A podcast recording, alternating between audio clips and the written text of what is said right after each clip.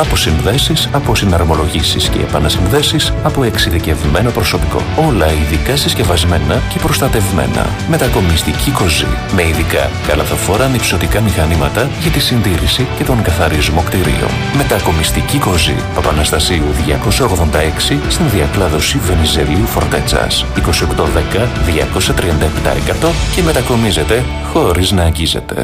Εκπέμπουμε ζωντανά για την ομορφότερη πόλη του πλανήτη. Ακούτε 984 Ηράκλειο. Στο ίντερνετ. Radio984.gr 984 Ο Γιώργος Αχίνης στον 984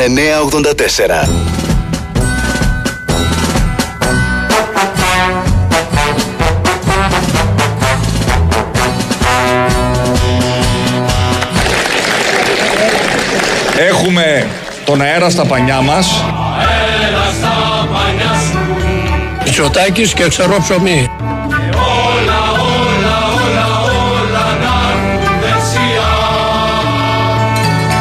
Κοιτάμε ψηλά, Πού να σε εξηγώ τώρα. Χέσε ψηλά και χράτε με.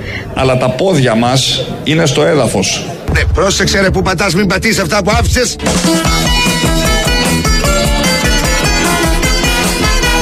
Μόνο η Νέα Δημοκρατία αυτή τη στιγμή μπορεί να διεκδικήσει με αξιώσεις να κερδίσει την εμπιστοσύνη του ελληνικού λαού. Πειράζει που είσαι μεγάλη φίρμα, πειράζει.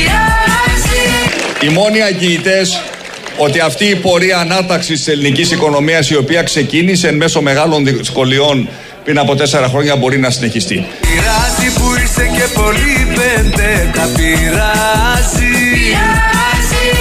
Επειδή έχω αποκλείσει κατηγορηματικά οποιαδήποτε σύμπραξη με κόμματα και κομμωτήδια στα δεξιά της Νέας Δημοκρατίας και κομμωτήδια στα δεξιά της Νέας Δημοκρατίας Ένα κομμωτριάκι με βλέμμα πλανές. Η Νέα Δημοκρατία, κατά την προσφυλή της τακτική, άρχισε πάλι την τρομοκρατία και το διχασμό των Ελλήνων. Extension, mitules, andarias, mitules, mitules, extension permanente. και κομμωτήδια στα δεξιά της Νέας Δημοκρατίας Η μοναδική αντιπολίτευση στη Νέα Δημοκρατία που θα είναι αυτοδύναμη θα είμαστε εμείς. Extension, extension, mitules, andarias, mitules, mitules, extension permanente. Ένα τέτοιο σενάριο νομοτελειακά, κύριε Κουβαρά, θα μας οδηγούσε σε εκλογές τον Αύγουστο. Πω πω Χριστέ μου, δηλαδή μόνο τον Αύγουστο. Εμείς και παχές σημίγες. Κύριε Κουβαρά, θα μας οδηγούσε σε εκλογές τον Αύγουστο. Αυτές γιατί τις λένε παχές μύγες; Τι να είχαν φάει και αυτές; Τέλος πάντων το θέμα δεν είναι οι μύγες. Εκλογές για να ξέρουμε θα γίνουν περίπου το 15 Αύγουστο, έτσι. Καλά, καλά. Αναγκαστικά δεν βγάζει. Βοήθεια. Σας ευχαριστούμε. Και βοηθά Παναγιά. Η Νέα Δημοκρατία θα είναι αυτοδύναμη σε επόμενες εκλογές. Να με συγχωρέσει και αν σε έχω πέσει τόσο χαμηλά Σας ζητώ να το κάνουμε πράξη σε δε- 20 μέρες από τώρα με μια ισχυρή Νέα Δημοκρατία, με μια άνετη κοινοβουλευτική πλειοψηφία Δέχομαι ότι αμάρτησα και ότι τον λόγο μου δεν τον κράτησα Γιατί δεν δίνουμε αυτή τη μάχη για το κομματικό μας συμφέρον. Θυσιάστηκα για σένα θυσιάστηκα Αλλά δίνουμε αυτή τη μάχη διότι η κοινωνία έχει ανάγκη. Μπορούσα αν ζητούσες να πεθάνω Μια δύναμη που θα στηρίζει τα συμφέροντά της. Το βλέπα μα πώς να το σώσω Που θα στέκεται όρθια, που θα παλεύει, που θα αγωνίζεται για το δημόσιο συμφέρον. Σου δώσα ό,τι είχα να σου δώσω Και εσύ με γέμισες καημό Θα σταθούμε όρθιοι γιατί εμείς δεν είμαστε μια φωτοβολίδα. Ερχόμαστε από μακριά και θα πάμε πολύ μακριά. Bye bye my darling You told me without shame and went away για να μην κάνει παρέλαση η Νέα Δημοκρατία και οι πολιτικές της που είναι για τους λίγους και όχι για τους πολλούς να υπάρχει ισχυρή προοδευτική δύναμη αξιοπιστία στον τόπο. Εάν. Ώστε τα λάθη της να τα πληρώνει στο Ταμείο των Εκλογών. Bye bye my darling Δηλαδή, περισσότερο καταψηφίστηκε η αξιωματική αντιπολίτευση παρά ψηφίστηκε η Νέα Δημοκρατία. Άντε καλέ. Δίχως αφορμή και χωρίς τροπή κοστολογημένο από το Γενικό Α, Λογιστήριο ναι. του κράτους. Το- από το Όταν θα λογιστήριο- έρθει ο κύριος το Γενικό Λογιστήριο είναι αυτό, Από το το Γενικό στρατηγικό. Λογιστήριο. Σφραγίδα Είναι, είναι- είναι η κοστολόγηση μέτρο-μέτρο. Του λογιστηρίου του κράτους. Το χαρτί. Είναι Δεν έχεις σφραγίδα πάνω από το γενικό λογιστήριο, δεν έχει Αφήστε τίποτα. τις τραγίδε τώρα, τα νούμερα πείτε μας. 83 δις κοστολογήθηκε και από εμά, από το Γενικό Λογιστήριο του Κράτους. Τι είναι αυτό; Και να πάνε στο Γενικό Λογιστήριο του κράτους και να ζητήσουν κοστολόγηση, θα μπορούσε να γίνει αυτό θεωρητικά. Έχουμε και τον κύριο Βορύδη που μέχρι πρώτη ήταν υπουργός εσωτερικών. Γιατί Γίνεται δεν αυτό, γίνεται. κύριε Βορύδη; Συγγνώμη. Να πάρετε το πρώτο. Κύριε Βορύδη. ΣΥΡΙΖΑ Αυτό που του Κώστα είπατε δηλαδή, ότι και να κάνατε πάει στο αλλά δεν Γενικό ήταν έτσι. Λογιστήριο και να ζητήσει κοστολόγηση. Κοιτάξτε, τώρα το νομικό ζήτημα του αν αυτή τη στιγμή το Γενικό Λογιστήριο και δι άνευ τη συνενέσεως των κομμάτων έχει τη νομική δυνατότητα να κάνει μια τέτοια κοστολόγηση, πράγματι είναι ερωτηματικό. Νομίζω πως όχι. Νομίζω πως όχι. Και από εμάς, από το Γενικό Λογιστήριο του Κράτους. Νομίζω πως όχι. Παραμύθια από εμένα δεν θα ακούσετε. Κύριε Βορύδη. Συγγνώμη. Από το Γενικό Λογιστήριο είναι αυτό; Από το Γενικό Λογιστήριο. Είναι, είναι η κοστολόγηση μέτρο-μέτρο. Αυτά τα οποία έχει υποσχεθεί ο ΣΥΡΙΖΑ. Το Γενικό Λογιστήριο είναι αυτό; Από το Γενικό Λογιστήριο. Παραμύθια από εμένα δεν θα ακούσετε. Πίστεψες για πάντα τη χαρά Τι είναι αυτό; Μας το γράφησες στα όνειρά μου Να μιλήσουμε στον κόσμο Εμίλαντε το αμίλητο νερό ήπιες. για τους πληστηριασμούς της πρώτης κατοικίας που έρχονται. Για τις 700.000 οικογένειες που κινδυνεύουν να χάσουν τα σπίτια τους. Ο κ. Μητσοτάκης το είπε καθαρά την Παρασκευή πριν τις εκλογές σε συνέντευξή του. Εμείς θέλουμε να τιμωρήσουμε και να τσακίσουμε τους στρατηγικούς κακοπληρωτές, γιατί πολλοί τέτοιοι κρυβόντουσαν πίσω από τις ρυθμίσεις του νόμου Κατσέλη, το ξέρουμε. Να τσακίσει, αυτή τη λέξη χρησιμοποίησε, όσους κρύφτηκαν πίσω από τον νόμο Κατσέλη και έσωσαν τις περιουσίες τους. Επειδή αυτή η κουβέντα πλέον είναι ντεμοντέ. Ντεμοντέ δεν είναι τα σπίτια του κόσμου. ντεμοντέ. Άκουσε φίλε, πάρ' τη βόλτα σου και στρίβε Κύριε Γεωργιάδη, οι πληστηριασμοί Είναι στα σπίτια, ντεμοντέ στην αυτό πρώτη που κατοικία λέτε. που χάνονται, Είναι στη Χαλκιδική ντεμοντέ είδαμε έναν, αυτό που λέτε. έναν 80. Ντεμοντέ το τα ηλίκη Είναι η Εσένα πολιτική λέω σας. ντεμοντέ. Εσένα. Κύριε είσαι Γεωργιάδη, ντεμοντέ. όσο και αν Ξέρετε μιλάτε στο γιατί; ελληνικό, θα σας μιλάω στο Ξέρετε πιθανικό. γιατί; Και ντεμοντέ είναι η Ξέρετε πολιτική γιατί; σας. Ωραία, Που έχω φαίνεται το λόγο. δεν προστατεύει την πρώτη κατοικία. Ξέρετε γιατί. Γιατί με αυτά τα επιχειρήματα κάνατε εκλογές και φάγατε 21 μονάδες και πάλι. Μην λέτε τα Αυτό ίδια. Σας ο κόσμος. Μην σας λέτε έδωσε. τα ίδια. Ο κόσμος πάντα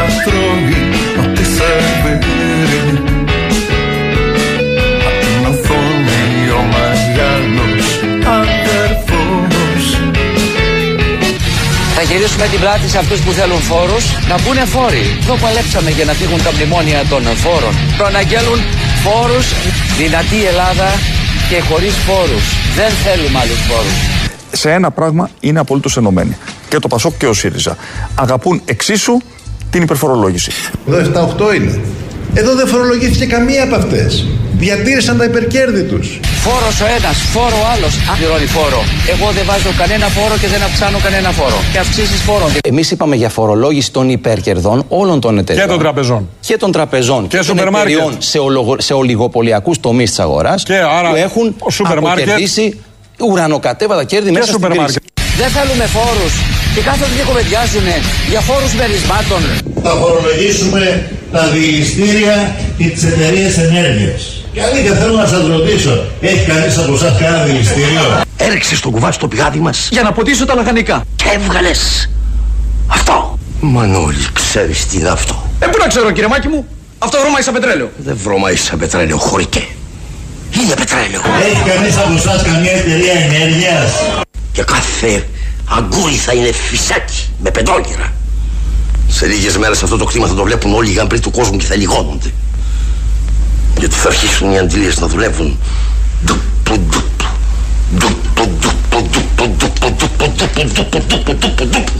Και φοβάστε μην τυχόν θα φορολογήσουμε. Αυτοί που φοβούνται ότι θα τους φορολογήσουμε δικαίως φοβούνται. Ένα πράγμα θα σας πω. Είναι ωραία η ζωή χωρίς φόρους κανένας φόρος. Να μην πήξει ποτέ ξανά κανένας φόρος. Και θα γεμίσουμε γκαζοτενεκέδες με πετρόλια. Για όνομα του Θεού, τι έπαθες μπαμπά, τρελάθηκες; Άλλοι θα τρελαθούν παιδάκι. Αφού ο κόσμος πάντα τρώει ό,τι σερβίρει Απ' την οθόνη ο Μαριάνος αδερφός Όταν μιλάμε για μείωση του ΦΠΑ, θέλω να φέρω ένα πολύ πρακτικό παράδειγμα. Τι σημασία έχει αυτό; Αν είναι φτωχαδάκι Και εσύ αν είσαι πλούσια Από το κολονάκι Ένας πλούσιος που καταναλώνει 3.000 ευρώ το μήνα με μία μείωση του ΦΠΑ κατά 6 μονάδες θα κερδίσει 210 ευρώ το μήνα. Ένας φτωχός που καταναλώνει 500 ευρώ το μήνα με μία μείωση του ΦΠΑ κατά 6 μονάδες θα, ε, θα κερδίσει 35 ευρώ το μήνα. Μια οριζόντια μείωση του ΦΠΑ θα ευνοήσει τους πλούσιους. Ο ΣΥΡΙΖΑ και το ΠΑΣΟΚ θέλει να επιδοτήσει τους πλούσιους. Μα βοηθάμε τη φτωχολογιά. Τα επίσημα στοιχεία μόνο για το 2022 αποδεικνύουν ότι το δημόσιος εισέπραξε 4,5 δισεκατομμύρια παραπάνω έσοδα του ΦΠΑ.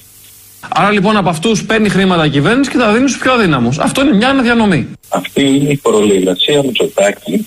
Η μεσαία τάξη θέλει αυτά τα υπερέσοδα στο ελληνικό δημόσιο ακριβώς για να χρηματοδοτεί, πάμε πάλι στα καυστέρια που λέγατε, να χρηματοδοτεί τις ε, εταιρείες ενέργειας. Η κυβέρνηση Ένα του λεπτό. Κυριάκου Μητσοτάκη Ελάτε. δεν είναι μόνο για τους πλούσιους, είναι και για τους φτωχούς. τις εταιρείες διοίκησης και τις εταιρείες της εφοδιαστικής αλυσίδας με τα διάφορα πας. Έχω κι αυτό. Πάρτο. Πάρτο και ψηλά το κεφάλι. Όλοι το ίδιο είμαστε Ακρίβεια! Σε τούτο το κοσμάκι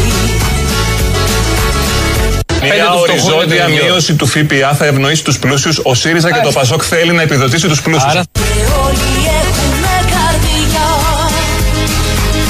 Λαός και κολονάκι Έχετε περιορίσει τις αγορές σας. Δίνετε σε Όχι, εκείνα που έπαιρνα παίρνω. Μητσοτάκης και ξερό ψωμί. Λαός και κολονάκι Μητσοτάκης και ξερό ψωμί. Εντάξει, να είμαστε ευχαριστημένοι. Θα κάνουμε το παξιμάδι μας κατώ. Και κέρδισε τελικά το κόμμα το οποίο κατάφερε να πείσει. Τι είναι αυτό, Παπαγάλος είναι αυτός; Αν του πω δηλαδή ψήφισε Κυριάκο το πει ή όχι. Ε; Κατάφερε να πείσει την πλειοψηφία των πολιτών ότι έχει ένα πραγματικό σχέδιο για το πώς θα οραματιζόμαστε την Ελλάδα της επόμενης τετραετίας. Μια φορά και ένα καιρό στον τόπο του το το μικρό ζούσαν κάτι φουκαράδες, οι ραγιάδες. Το 54% αγοράζει λιγότερα τρόφιμα και το 75% έχει ακυρώσει δαπάνες, εξόδους, διακοπές και ταξίδια λόγω του ότι έχουν αυξηθεί οι τιμές και οι λογαριασμοί. Κοτσαμπάσιδες, πασάδες και σεβάσμιδες ποτάδες κυβερνούσανε τη χώρα καλή ώρα. Δίνοντας έμφαση σε μια σταθερή και βιώσιμη ανάπτυξη με περισσότερες θέσεις εργασίας, με περισσότερες επενδύσεις. Με βάση το Ταμείο Εγγύησης Καταθέσεων και Επενδύσεων, με βάση τα στοιχεία που δημοσιεύτηκαν, 72,5% των ανθρώπων που ζουν σε αυτόν τον τόπο έχει στην τράπεζα λιγότερο από 1000 ευρώ. Τη δεκάτη ο τσιφλικάς, δώσ' του κόψιμο πασάς Κι υπαγόρευε το ράσο, σφάξε με αγάμνα γιάσο Την ίδια στιγμή που μια χούφτα ανθρώπων, μόλις το 0,7% κατέχει το 42% των καταθέσεων, δηλαδή 77 δισεκατομμύρια ευρώ. Κοτσαμπάσιδες, πασάδες και σεβάσμιδες ποτάδες Κυβερνούσανε τη χώρα, καλή ώρα Και με ένα ισχυρότερο κοινωνικό κράτος. ότι τα επιδόματα επί διακυβερνήσεως της Νέας Δημοκρατίας 19-23 διέσωσαν και τη σύντηση, διέσωσαν και το φτωχοποιημένο. Σφάξε με αγάμνα γιάσο Και με ένα ισχυρότερο κοινωνικό κράτος. Αντί να λέμε πόσο όμορφη είναι η Κος και πώς υποδέχεστε τους τουρίστες, λέμε ότι πέθανε μια γυναίκα πάνω σε καρότσα. Πάμε και όπου βγει. Το 2023. Πάμε και όπου βγει. Αυτό είναι η ζωή που ζούμε, η πραγματική ζωή. Δεν υπάρχουν πληρώματα και οι τοπικές αρχές το γνωρίζουν ότι φέτος το νησί θα λειτουργεί με ένα στενοφόρο διότι μέχρι στιγμής δεν επαρκεί το προσωπικό. Είναι σοβαρά υποστελεχωμένο το ΕΚΑΒ. Δεν μπορούμε φυσικά μέσα σε ένα χρόνο να δημιουργήσουμε και δεν υπάρχει και λόγος να δημιουργήσουμε ε, ένα πολυτελές σύστημα υγείας το οποίο μετά την, την πάροδο της πανδημίας θα εκλείψει ο λόγος ε, να έχουμε πάρα πολλές ε, ΜΕΘ. Και για να καταλάβουμε όλοι μας τι σημαίνει πραγματική ζωή στο ίδιο νησί, στην ΚΟ, που δεν έχουν δεύτερο ασθενοφόρο, το 2020 μέσα στην πανδημία στείλαν 17 καινούρια μπατσικά. 17 καινούρια μπατσικά στο μέρος που πέθανε σήμερα 63 ετών γυναίκα γιατί τη μετέφερε φορτηγό στο νοσοκομείο. Και προκύπτει τώρα το, η νέα περίπτωση μιας 19χρονης εγγύου η οποία καθυστέρησε να πάει να την πάρει στην ακριτική Νέα Μάκρη το ασθενοφόρο 5,5 ώρες και χάθηκε η γυναίκα και το παιδί που και αφορούσε. Για να το κλείσουμε λοιπόν κάπως εδώ το σημερινό βίντεο να σας πούμε μια φράση που έλεγε ένας τύπος με πάρα πολλά λεφτά έχει χαιρετήσει τον πλανήτη το πώς έκανε τα λεφτά του μπορείτε να βρείτε σε βιβλιογραφία σχετική και θα καταλάβετε τι σημαίνει κεφάλαιο και πλούσιος εδώ στην πρεζευωμένη μπάτσο παπαδοδημοκρατία τι ποιότητας άνθρωπος λοιπόν ήταν αυτός ο οποίος έχει πει κάποια στιγμή πριν χαιρετήσει τον κόσμο ότι αν εγώ και ο εργάτης μου και είχε πολλούς εργάτες αυτός ψηφίζουμε το ίδιο κόμμα τότε ένας από τους δύο μας είναι ηλίθιος. Και εγώ έλεγε για τον εαυτό του έχω αποδείξει πως δεν είμαι ηλίθιος Όσα γραφτά κι αν τα κάψουν Στο φως δεν βάζουν φωτιά. Όσες αλήθειες κι αν θάψουν Λευτερημένη καρδιά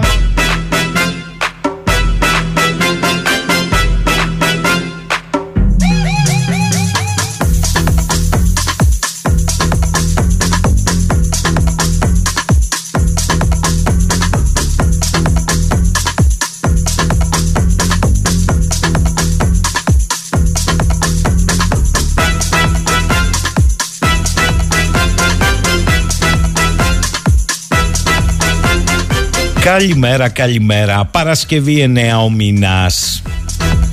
Άλλη μια φορά μοναδικά απολαυστικός ο Παντελής, λέει η Κατερίνα. Παράκληση. Τελικά τι τρώνε οι μύγες τον Αύγουστο και είναι παχές.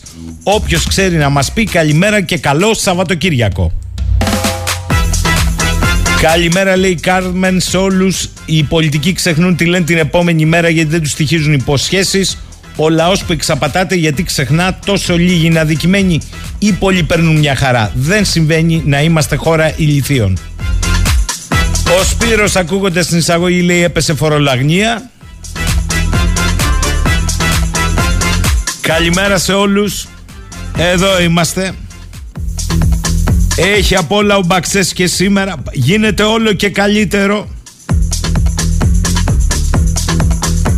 Το παλιό ανέκδοτο με τον Αντρέα και το Άκη δεν είναι βαρετό, είναι διδακτικό και επίκαιρο. Λέει ο Παπανδρέου, τι ώρα είναι Άκη; Και απαντά ο Άκης, Θεός χωρές τον κι αυτόν. Ό,τι ώρα πεις εσύ κύριε Πρόεδρε. Κάποια κεντρικά μέσα ενημέρωσης στις μέρες μας το έχουν αλλάξει λίγο. Τι είναι η είδηση, ό,τι πεις εσύ κύριε Πρόεδρε. Έτσι, πρώτο θέμα είναι ο Φίλης και το αναμφισβήτητο φάουλ του για τα περί τουρκικής μειονότητας, άμα θέλει κάποιος να τη λέει έτσι. Αλλά τσιμουδιά για την πρόκληση του υποψήφιου βουλευτή της Νέας Δημοκρατίας Σπύρου Πνευματικού. Ένας καρκινοπαθής τελικού σταδίου δεν είναι υποχρεωτικό, δεν θα τα καταφέρει, δεν έχει καλή πρόγνωση. Πρέπει κάποια στιγμή να τραβήξουμε μια γραμμή, είπε με σοκαριστικά κοινικό τρόπο ο καθηγητής ιατρικής της ορθοπαιδικής και στη συνέχεια παρουσίασε το παράδειγμα της Αμερικής όπου όπως είπε γίνεται cost benefit ratio δηλαδή κόστος όφελος την είδηση δεν θα τη δείτε ούτε μετά τον τρίτο θάνατο ασθενούς μέσα σε τρεις μέρες λόγω της καθυστέρησης του ΕΚΑΒ για τις πρώτες βοήθειες και τη μεταφορά στο νοσοκομείο. Τι είναι λοιπόν η είδηση, ό,τι συμφέρει.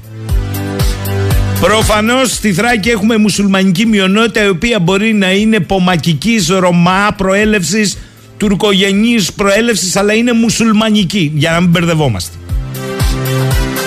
Αλλά η δήλωση του πνευματικού να σας πω στην υπιότερα εκδοχή της έχει ως εξής. Κοκορομαχία ή ξέσπασε διχογνωμία μεταξύ κυβέρνησης και αντιπολίτευσης για τα ζητήματα υγείας. Ο πνευματικός δεν υπάρχει πουθενά. Υπάρχει αυτή η ατάκα κόστος όφελος Κάποιοι λένε ότι ο πνευματικός κοινικά είπε αυτό που γίνεται Σοβαρά Αλήθεια Είναι αυτή η άποψη. Επειδή γίνεται, πρέπει και να λέγεται και να εμπεδώνεται. Αλλά Αμέρικα. Είπε ο πνευματικός ότι όταν είχε πρωτοπάει με τη γυναίκα του αρχές δεκαετίας του 90 στην Αμερική, η πρώτη συζήτηση που είχε ακούσει είναι πόσο ακριβό είναι το αμερικανικό σύστημα. Γιατί ήταν τόσο πολύ ακριβό, γιατί όλοι φτάναν στο νοσοκομείο σε όποια κατάσταση κι αν ήταν και γινόντουσαν τα πάντα για όλους. Και με αυτόν τον τρόπο ανακαλύψαν ότι μετά από λίγο καιρό δεν θα μπορούσαν να έχουν υπηρεσίες σε κανέναν. Άρα θα έπρεπε να κάνουν μια σχετική επιλογή το πόσο μπορούν να ξοδέψουν. Θα μου πει κάποιος ότι μιλάω περίεργα για την ανθρώπινη ζωή. Την αγαπάμε την ανθρώπινη ζωή. Έχουμε αφιερώσει τη ζωή μας σε αυτό το πράγμα. Αλλά πρέπει τελικά, επειδή είναι συγκεκριμένα τα rescues που έχουμε, πρέπει κάποια στιγμή να καταλάβουμε πώς θα τα χρησιμοποιήσουμε αυτά. Αν είχαμε απεριόριστο όριο δυνατοτήτων, θα κάναμε τα πάντα για τους πάντες από την αρχή μέχρι το τέλος. Αυτή είναι η αλήθεια. Δεν έχουμε αυτή τη δυνατότητα. Ακούγεται λίγο κοινικό, αλλά δεν είναι κοινικό. Είναι ανθρώπινο. Αν η υπηρεσία που παρέχω σήμερα σε κάποιον που δεν του προσφέρει κάτι, την παίρνω από κάποιον άλλον και μπορώ να του σώσω τη ζωή αύριο, αυτό πρέπει να το σκεφτούμε. Αυτά πρέπει να τα δει κάποιος. Για το βαμπύρ υποψήφιο είναι θέμα επιλογής. Ποιος την κάνει, με ποια κριτήρια, πότε και γιατί είναι άλλο θέμα. Θυμηθείτε τι έγινε στην πανδημία. Μήπως έτσι γινόταν η διαλογή και για τις ΜΕΘ. Λέω εγώ τώρα. Σιωπηρός.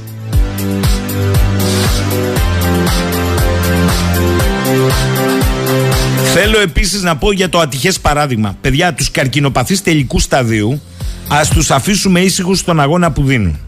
Υπάρχουν ένα σωρό άλλα πράγματα στην ιατρική που πρέπει να αξιολογηθούν και να περιοριστούν για να γίνουν οικονομίες κλίμακος. Κύριε καθηγητά, εργαστηριακές εξετάσεις που δεν χρειάζονται. Ακτινολογικές εξετάσεις που δεν χρειάζονται. Κεσαρικές τομές που δεν χρειάζονται. Χειρουργία που δεν χρειάζονται. Αντιβιωτικά που δεν χρειάζονται. Το δεν χρειάζονται σημαίνει ότι δεν έχουν καμία επιστημονική τεκμηρίωση και δεν ακολουθούν συγκεκριμένα πρωτόκολλα. Οι καρκινοπαθείς όμως του τελικού σταδίου χρειάζονται παρηγορητική φροντίδα και υποχρεούμαστε να την παρέχουμε όσο και να στοιχίζει. Όλα τα άλλα είναι μικροπολιτικές φανφάρες. Αν μιλήσεις δε για τους καρκινοπαθείς μικρότερης ηλικίας χρειάζονται και ουσιαστική ψυχολογική στήριξη. Το μεγαλύτερο θέμα της δήλωσης πνευματικού ήταν η καθιέρωση του κόστους ωφέλους στο χώρο της υγείας με ευθεία αναφορά στο σύστημα των Ηνωμένων Πολιτειών.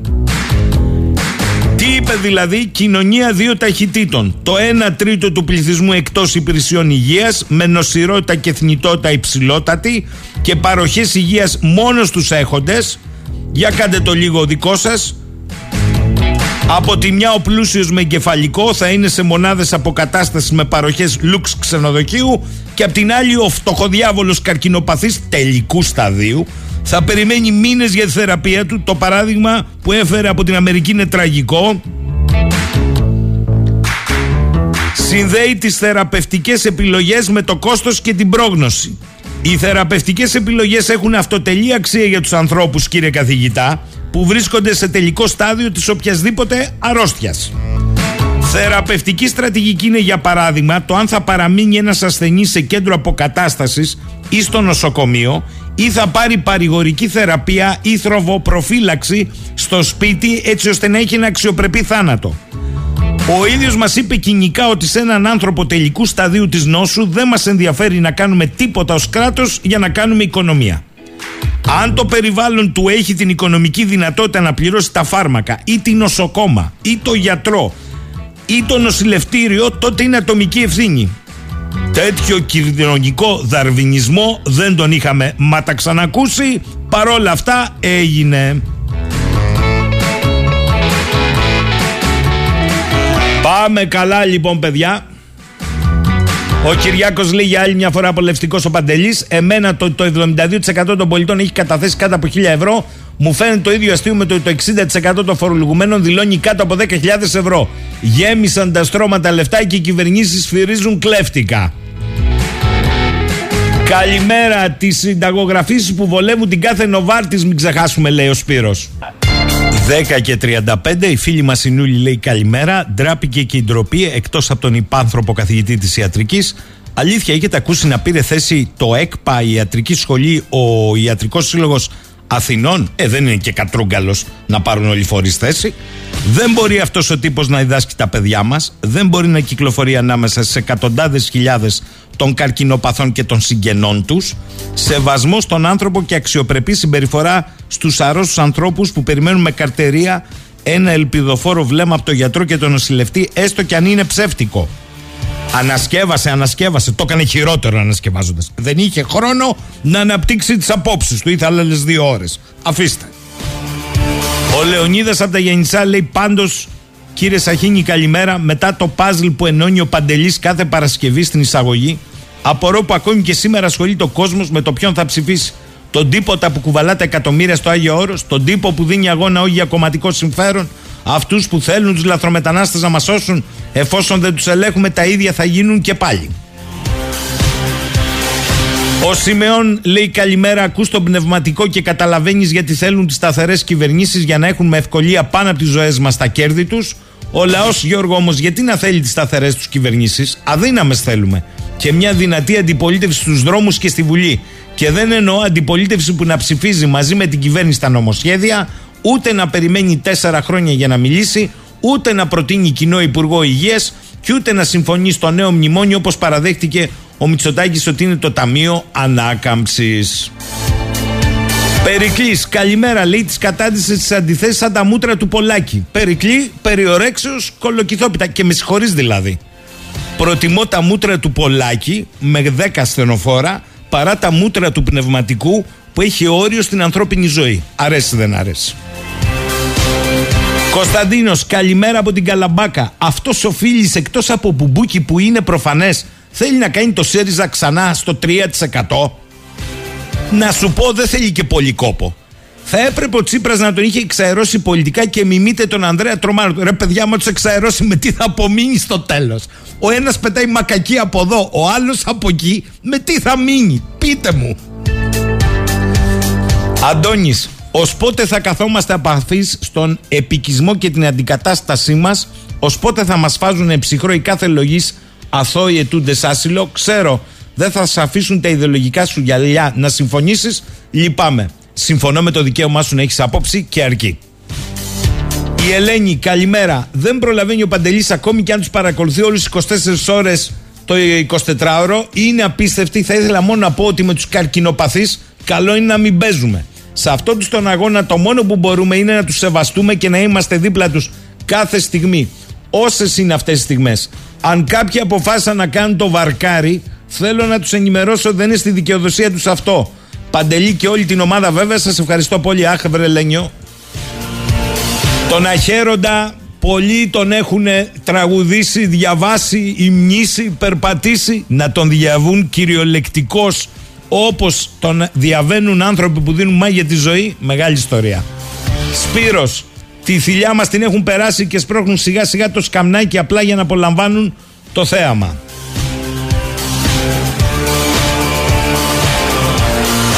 Καλημέρα, λέει ο Σπύρος. Ξέρω θα μου τα χώσετε για την υπερβολή, αλλά στα πανελλαδικά ΜΜΕ το bullying που γίνεται στους υποψηφίους εκτός από Νέα Δημοκρατία για να εξηγήσουν τις κυβερνητικές προτάσεις των προγραμμάτων τους και για τη Νέα Δημοκρατία που θα κυβερνήσει τίποτα για τις θέσεις της, για μένα, αν δεν βρίσκουμε καν πρώτη Δευτέρα του μήνα σε ένα χαντάκι το κουφάρι ενός πληρωμένου δημοσιογράφου από τα νοτέρω κανάλια, δεν σωνόμαστε. Εντάξει τώρα, εντάξει. Μην παρακολουθείς. Έλεος. Ο Τάσος λέει σχετικά με τα περιπολικά που πήγαν στην ΚΟ και σε όλη την Ελλάδα το 20 ήταν γιατί ο στόλος της αστυνομίας αποτελούνταν κατά βάση από οχήματα 20 ετία και έπρεπε να αλλάξουν. Επί ΣΥΡΙΖΑ έγινε σύμβαση και παραδόθηκαν επί Μητσοτάκη. Επίσης το πρόβλημα δεν είναι ότι δεν υπάρχουν ασθενοφόρα, αλλά προσωπικό να τα στελεχώσει και προφανώς θα έπρεπε να προσλάβει εκαβίτε αντί αστυνομικών. Αλλά δυστυχώς τους πρώτους δεν μπορεί να τους απασχολήσει σε κάθε λογής παρά έργο όπως προστασία επισήμων, αθλητικών χώρων, πανεπιστημίων, περιορισμό της πανδημίας, όπου θα μπορούσε ξεκάθαρα χωρίς να τους πει κανείς τίποτα να κάνουν πράξη στην ιδιωτικοποίηση, δηλαδή να τα κάνουν εταιρείες security. Αλλά πολύ φοβάμαι θα κατέρε το αφήγημα της καλύτερης λειτουργίας του ιδιωτικού τομέα εδώ. Ένας αστυνομικός που οδηγάει μπατσικό. Καλημέρα, καλημέρα Τάσο. Τάσο, τι να σου πω, έχεις άδικο;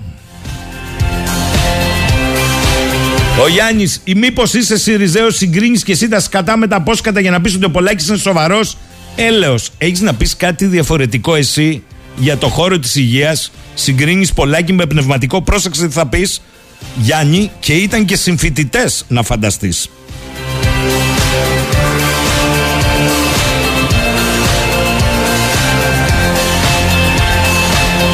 Ο Λιάκος λέει: Παιδιά, γιατί κάνετε έτσι για τον πνευματικό, έτσι είναι τα πράγματα σήμερα. Γιατί αρνείται ο κόσμος να προσαρμοστεί; Ο έχων ζει όπως ζει, ο μη έχων ζει όσο ζει. Μάλιστα.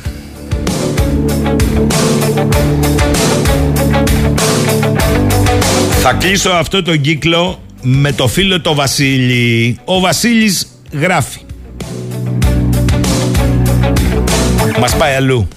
Θα απασχολήσω σήμερα την εκπομπή σου καταγγέλλοντας πάροχο ηλεκτρικού ρεύματος που είναι στην επικαιρότητα με τα πρόσμενα κέρδη. Μετά από την περιπέτειά μου με τη ΔΕΗ και τις υπέρογγες χρεώσεις, κατέληξα σε άλλο πάροχο ο οποίος με την υπογραφή της μεταξύ μας σύμβασης μου έκανε δώρο δύο δώροεπιταγές των 25 ευρώ για προμήθεια καυσίμων από τα πρατήρια του ιδίου όπως και έγινε. Μετά από μερικούς μήνες, έξι, έκρινε ότι οι μέση κιλοβατόρας που χρέωνε πια ήταν ασύμφορες και αφού το διαπραγματεύτηκα μαζί τους αποχώρησα. Κατά την εκαθάριση διαπίστωσα ότι οι γραπτός απαιτούσαν ή μάλλον χρέωσαν και απαιτούσαν επιστροφή 50 ευρώ 2 επί 25 των δωροεπιταγών.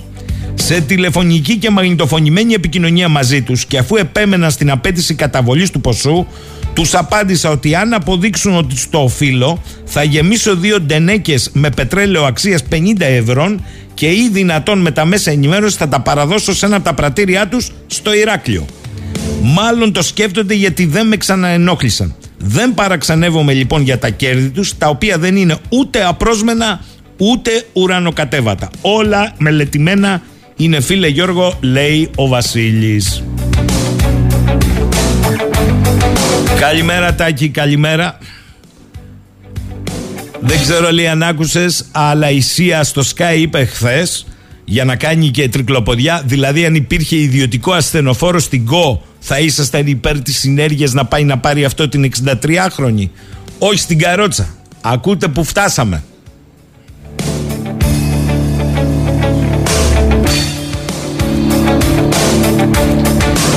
Ε, Παναγιώτη, εντάξει, εσύ έχεις την άποψη αυτή. Εμείς έχουμε άλλη άποψη. Ό,τι δεν σ' αρέσει, δεν τα ακούς. Ε, οι άλλες εκφράσεις, χαντάκια και έτσι, με συγχωρείτε, δεν μας βρίσκουν σύμφωνους όσο και αν δεν σας αρέσουν αυτά που ακούγονται. Ο Νικόλας λέει καλημέρα. Αν κάνουν αυτά που λένε υπονοούν για τη δημόσια υγεία και τα νοσοκομεία, τότε αναμένεται να στείλουν στον άλλο κόσμο το 50% των γερόντων που τους ψήφισε εντός της επόμενης τετραετίας.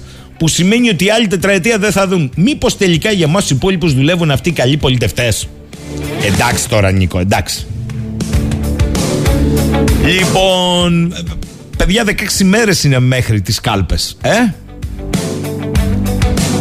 Και η πολιτική επικαιρότητα είναι μέσα σε μια αφασία άπνοια και να πούμε ότι οι δηλώσεις ορισμένων υποψηφίων ή πολιτικών στελεχών είναι αυτές που λιγάκι κεντρίζουν το ενδιαφέρον να πεις ότι έχουμε προεκλογικό κλίμα. Απλά ο πνευματικός το τερμάτισε. Θα συνομιλήσουμε και για το πολιτικό κλίμα και για το κλίμα στην κοινωνία και για το πακέτο των εθνικών και για τις, ε, τα ζητήματα της εξωτερικής πολιτικής με έναν καλό φίλο της εκπομπής και της συχνότητας ε, πολιτικός επιστήμονας τον κύριο Θέμη Τζιμά με τον οποίο έχουμε μιλήσει και στο παρελθόν πολλές φορές πάνω σε κρίσιμα ζητήματα αλλά σήμερα του ζητήσαμε να ξεκινήσουμε από τη λεγόμενη εσωτερική άντε να το πούμε έτσι επικαιρότητα βεβαίως οι εξελίξεις η μία ανατρέπει την άλλη αλλά τέλος πάντων ε, μία γενική εικόνα διαμορφώνεται. Καλημέρα κύριε Τζιμά. Καλημέρα σας και ευχαριστώ για τη φιλοξενία. Εγώ για την ανταπόκριση. Ε, είμαστε σε φάση βαρεμάρας πιστεύετε; Μου θυμίζετε αυτό που λέγανε πριν το Μάιο του 68 η Γαλλία βαριέται. ε, και ελπίζω βέβαια επειδή σε αυτή τη φάση δεν είμαστε βέβαια ακριβώς στη φάση της βαρεμάρας αλλά επειδή είμαστε σε μια τέτοια σχετική φάση ελπίζω να έχουμε την εξέλιξη που έχει η Γαλλία αφότου είχε υποθεί εν λόγω φράση ε, και η οποία της έδωσε μερικές δεκαετίες ζωής ακόμα πολιτικής ώσπου ξανακύλησε και η Γαλλία στην, στην παθητικότητα. Είμαστε σε φάση παθητικότητας. Δηλαδή υπάρχουν συντετριμένες προσδοκίες από το 2015 και άρα απογοήτευση. Ε, πολύ, ε, πολύ οργή ε, η οποία όμως δεν εκδηλώνεται με κανένα δημιουργικό τρόπο προς το παρόν ε, μάλλον δι, εντείνει ε, τις συνθήκες παρακμής έτσι όπως διοχετεύεται Συγγνώμη, ε, στη Θεσσαλονίκη δεν ζείτε; ναι, ναι. Ε, πώς, έπεσε άγριο ξύλο στη συναυλία χθες του Τράπερ Συντάρτα. Άγριο ξύλο. Ναι, ναι, ναι, ε, μάλιστα το βλέπω. Ναι, ναι, αυτή τη στιγμή. Λοιπόν. Ε, αν και οφείλω να ομολογήσω ότι για άλλη μια φορά η Αθήνα μας ξεπέρασε. Σωστό και αυτό. Τη δολοφονία τη γνωστή και Σωστά. τα αυτοκίνητα τα θωρακισμένα. Ναι, τα οποία έχουν και ιδιοκτησία, μάθαμε σήμερα. Ε. Ναι, τα οποία έχουν ιδιοκτησία, αλλά ε, τώρα θα μας κατηγορήσουν για boomers αλλά όπως έλεγε στα φιλαράκια ο Τζόι ένα ρακούν ε, το πήγε από εδώ εκεί. Έτσι και αυτό το αυτοκίνητο μας υποσκάει ότι με κάποιο τρόπο που δεν μπορεί να καταλάβει ε, πώς βρέθηκε στα χέρια οργανωμένου οπαδού Παύλας Τελέχους της ΠαΕ Ολυμπιακός ο οποίος ήταν και στη μαφία ε, και τον οποίο τον ε, Μακαρίτη μάλλον τον σκότωσαν όχι γιατί μάλωσε με έναν άλλον οδηγό στο φανάρι αλλά για κάποιο άλλο λόγο. Μάλιστα. Ε, Μάλιστα. τα, τα θωρακι... Δεν ήξερα ότι προσωπικά δεν έχω μπει ποτέ σε θωρακισμένο αυτοκίνητο αλλά δεν ήξερα ότι τόσο εύκολα κανείς το παίρνει από μια εταιρεία ε, χωρίς κανέναν έλεγχο, το οδηγεί και τα λοιπά και τα λοιπά. ε, είναι τα είδη της ελληνικής επιχειρηματικότητας αυτά. Ε, σωστό, σωστό. Λοιπόν, ε, οι, οι συντετριμένες προσδοκίες και η οργή η οποία δεν εκδηλώνεται με δημιουργικό τρόπο δημιουργούν συνθήκες αναγκαστικής συνένεσης. Ε, και η αναγκαστική αυτή συνένεση δεν γεννά κανένα ενδιαφέρον διότι η πραγματικότητα είναι ότι δεν έχει ενδιαφέρον ε, η προεκλογική αυτή περίοδος. Αυτό δεν το λέω για να καλώσει τον κόσμο να μην ψηφίσει, το ακριβώς αντίθετο ε, να ψηφίσει μπας και έστω στο βαθμό που επιτρέπουν οι εκλογές αλλάξει κάτι και ξαναυπάρξει πολιτική ζωή στη χώρα. Αλλά αυτή τη στιγμή που μιλάμε δεν έχει κανένα ενδιαφέρον προεκλογική περίοδος, διότι κανένα από τα μείζωνα ζητήματα ε, δεν τίθεται παρά μόνο με τρόπο ευκαιριακό. Δηλαδή, επειδή έκανε κάποιες δηλώσεις ο κ. Πνευματικός και επειδή δυστυχώς πεθάναν ορισμένοι άνθρωποι, ε, μιλάμε για το σύστημα υγείας. Αυτή είναι η απόλυτη αποτυχία του πολιτικού συστήματος και ακόμη περισσότερο της αντιπολίτευσης. Διότι η κυβέρνηση έχει κάθε λόγο να μην θέλει να συζητώνται ορισμένα ζητήματα. Δηλαδή, πια ότι συζητάμε για τέτοια θέματα μόνο επαφορμή. Όχι γιατί ορίζει ατζέντα η αντιπολίτευση ε, και αναγκάζει την κυβέρνηση να απολογηθεί την όποια κυβέρνηση, προκειμένου τη συγκεκριμένη. Ε, για τα κακό στη κείμενα. Πρέπει κάποιος άνθρωπος να πεθάνει για να μιλήσουμε για την υγεία. Ναι, πρέπει να πει ο άλλος μια ακραία κοινική ε, Ναι. χαροκόπου ατάκα, πολιτικός, ε, για να γίνει θέμα. Αυτό λέω. Θέλει να σώζουμε, να παρατείνουμε τη ζωή καρκινοπαθών. Μάλιστα. Πρέπει να σκοτωθούν 57 άνθρωποι για να συζητήσουμε για δύο εβδομάδες για τα τρένα και να τα ξεχάσουμε μετά. Πρέπει οι Τούρκοι να απειλήσουν ότι θα καταλάβουν κάποιο νησί και να απειλήσουν και πιστικά, δηλαδή να δείξουν ότι το εννοούν, για να, γιατί αλλιώς δεν του δίνουμε σημασία, για να μιλήσουμε για την εθνική άμυνα και πάει λέγοντας. Άρα λέτε κύριε Τζίμα μου ότι αυτή είναι η αποτυχία του πολιτικού συστήματος πρωτίστως δε της ε, εκάστοτε αντιπολίτευσης διότι η κυβέρνηση ή όποια κυβέρνηση δεν έχει λόγο να ανοίγει θέματα που ενδεχομένως θα κάναν τζις. Ακριβώς. Και ε, ειδικότερα για να μην το γενικεύω κι εγώ πάρα πολύ, τη συγκεκριμένη αντιπολίτευση. Μίζωνος και ελάσσονος, η οποία αποτυχάνει να ορίσει ατζέντα εδώ και πολλά χρόνια και αποτυχάνει να ορίσει ατζέντα πρώτον γιατί έχει ένα τεράστιο κενό αξιοπιστίας. Διότι δύο φορές διαρρήχθηκε το κοινωνικό συμβόλαιο από τα κόμματα τα οποία κατεξοχήν είχαν υποτίθεται το υπερασπίζονταν, δηλαδή πρώτα από το Πασόκ του Γιώργου Παπανδρέου και μετά από το ΣΥΡΙΖΑ του Αλέξη Τσίπρα 2010, 2012 και 2015. Άρα υπάρχει κενό αξιοπιστίας το οποίο δεν έχει αντιμετωπιστεί. Αντιθέτως, οι ομάδες τελεχών οι οποίες ήταν υπεύθυνες για αυτά τα γεγονότα λίγο πολύ ε, ηγεμονεύουν ε, τα δύο κόμματα ακόμη και σήμερα.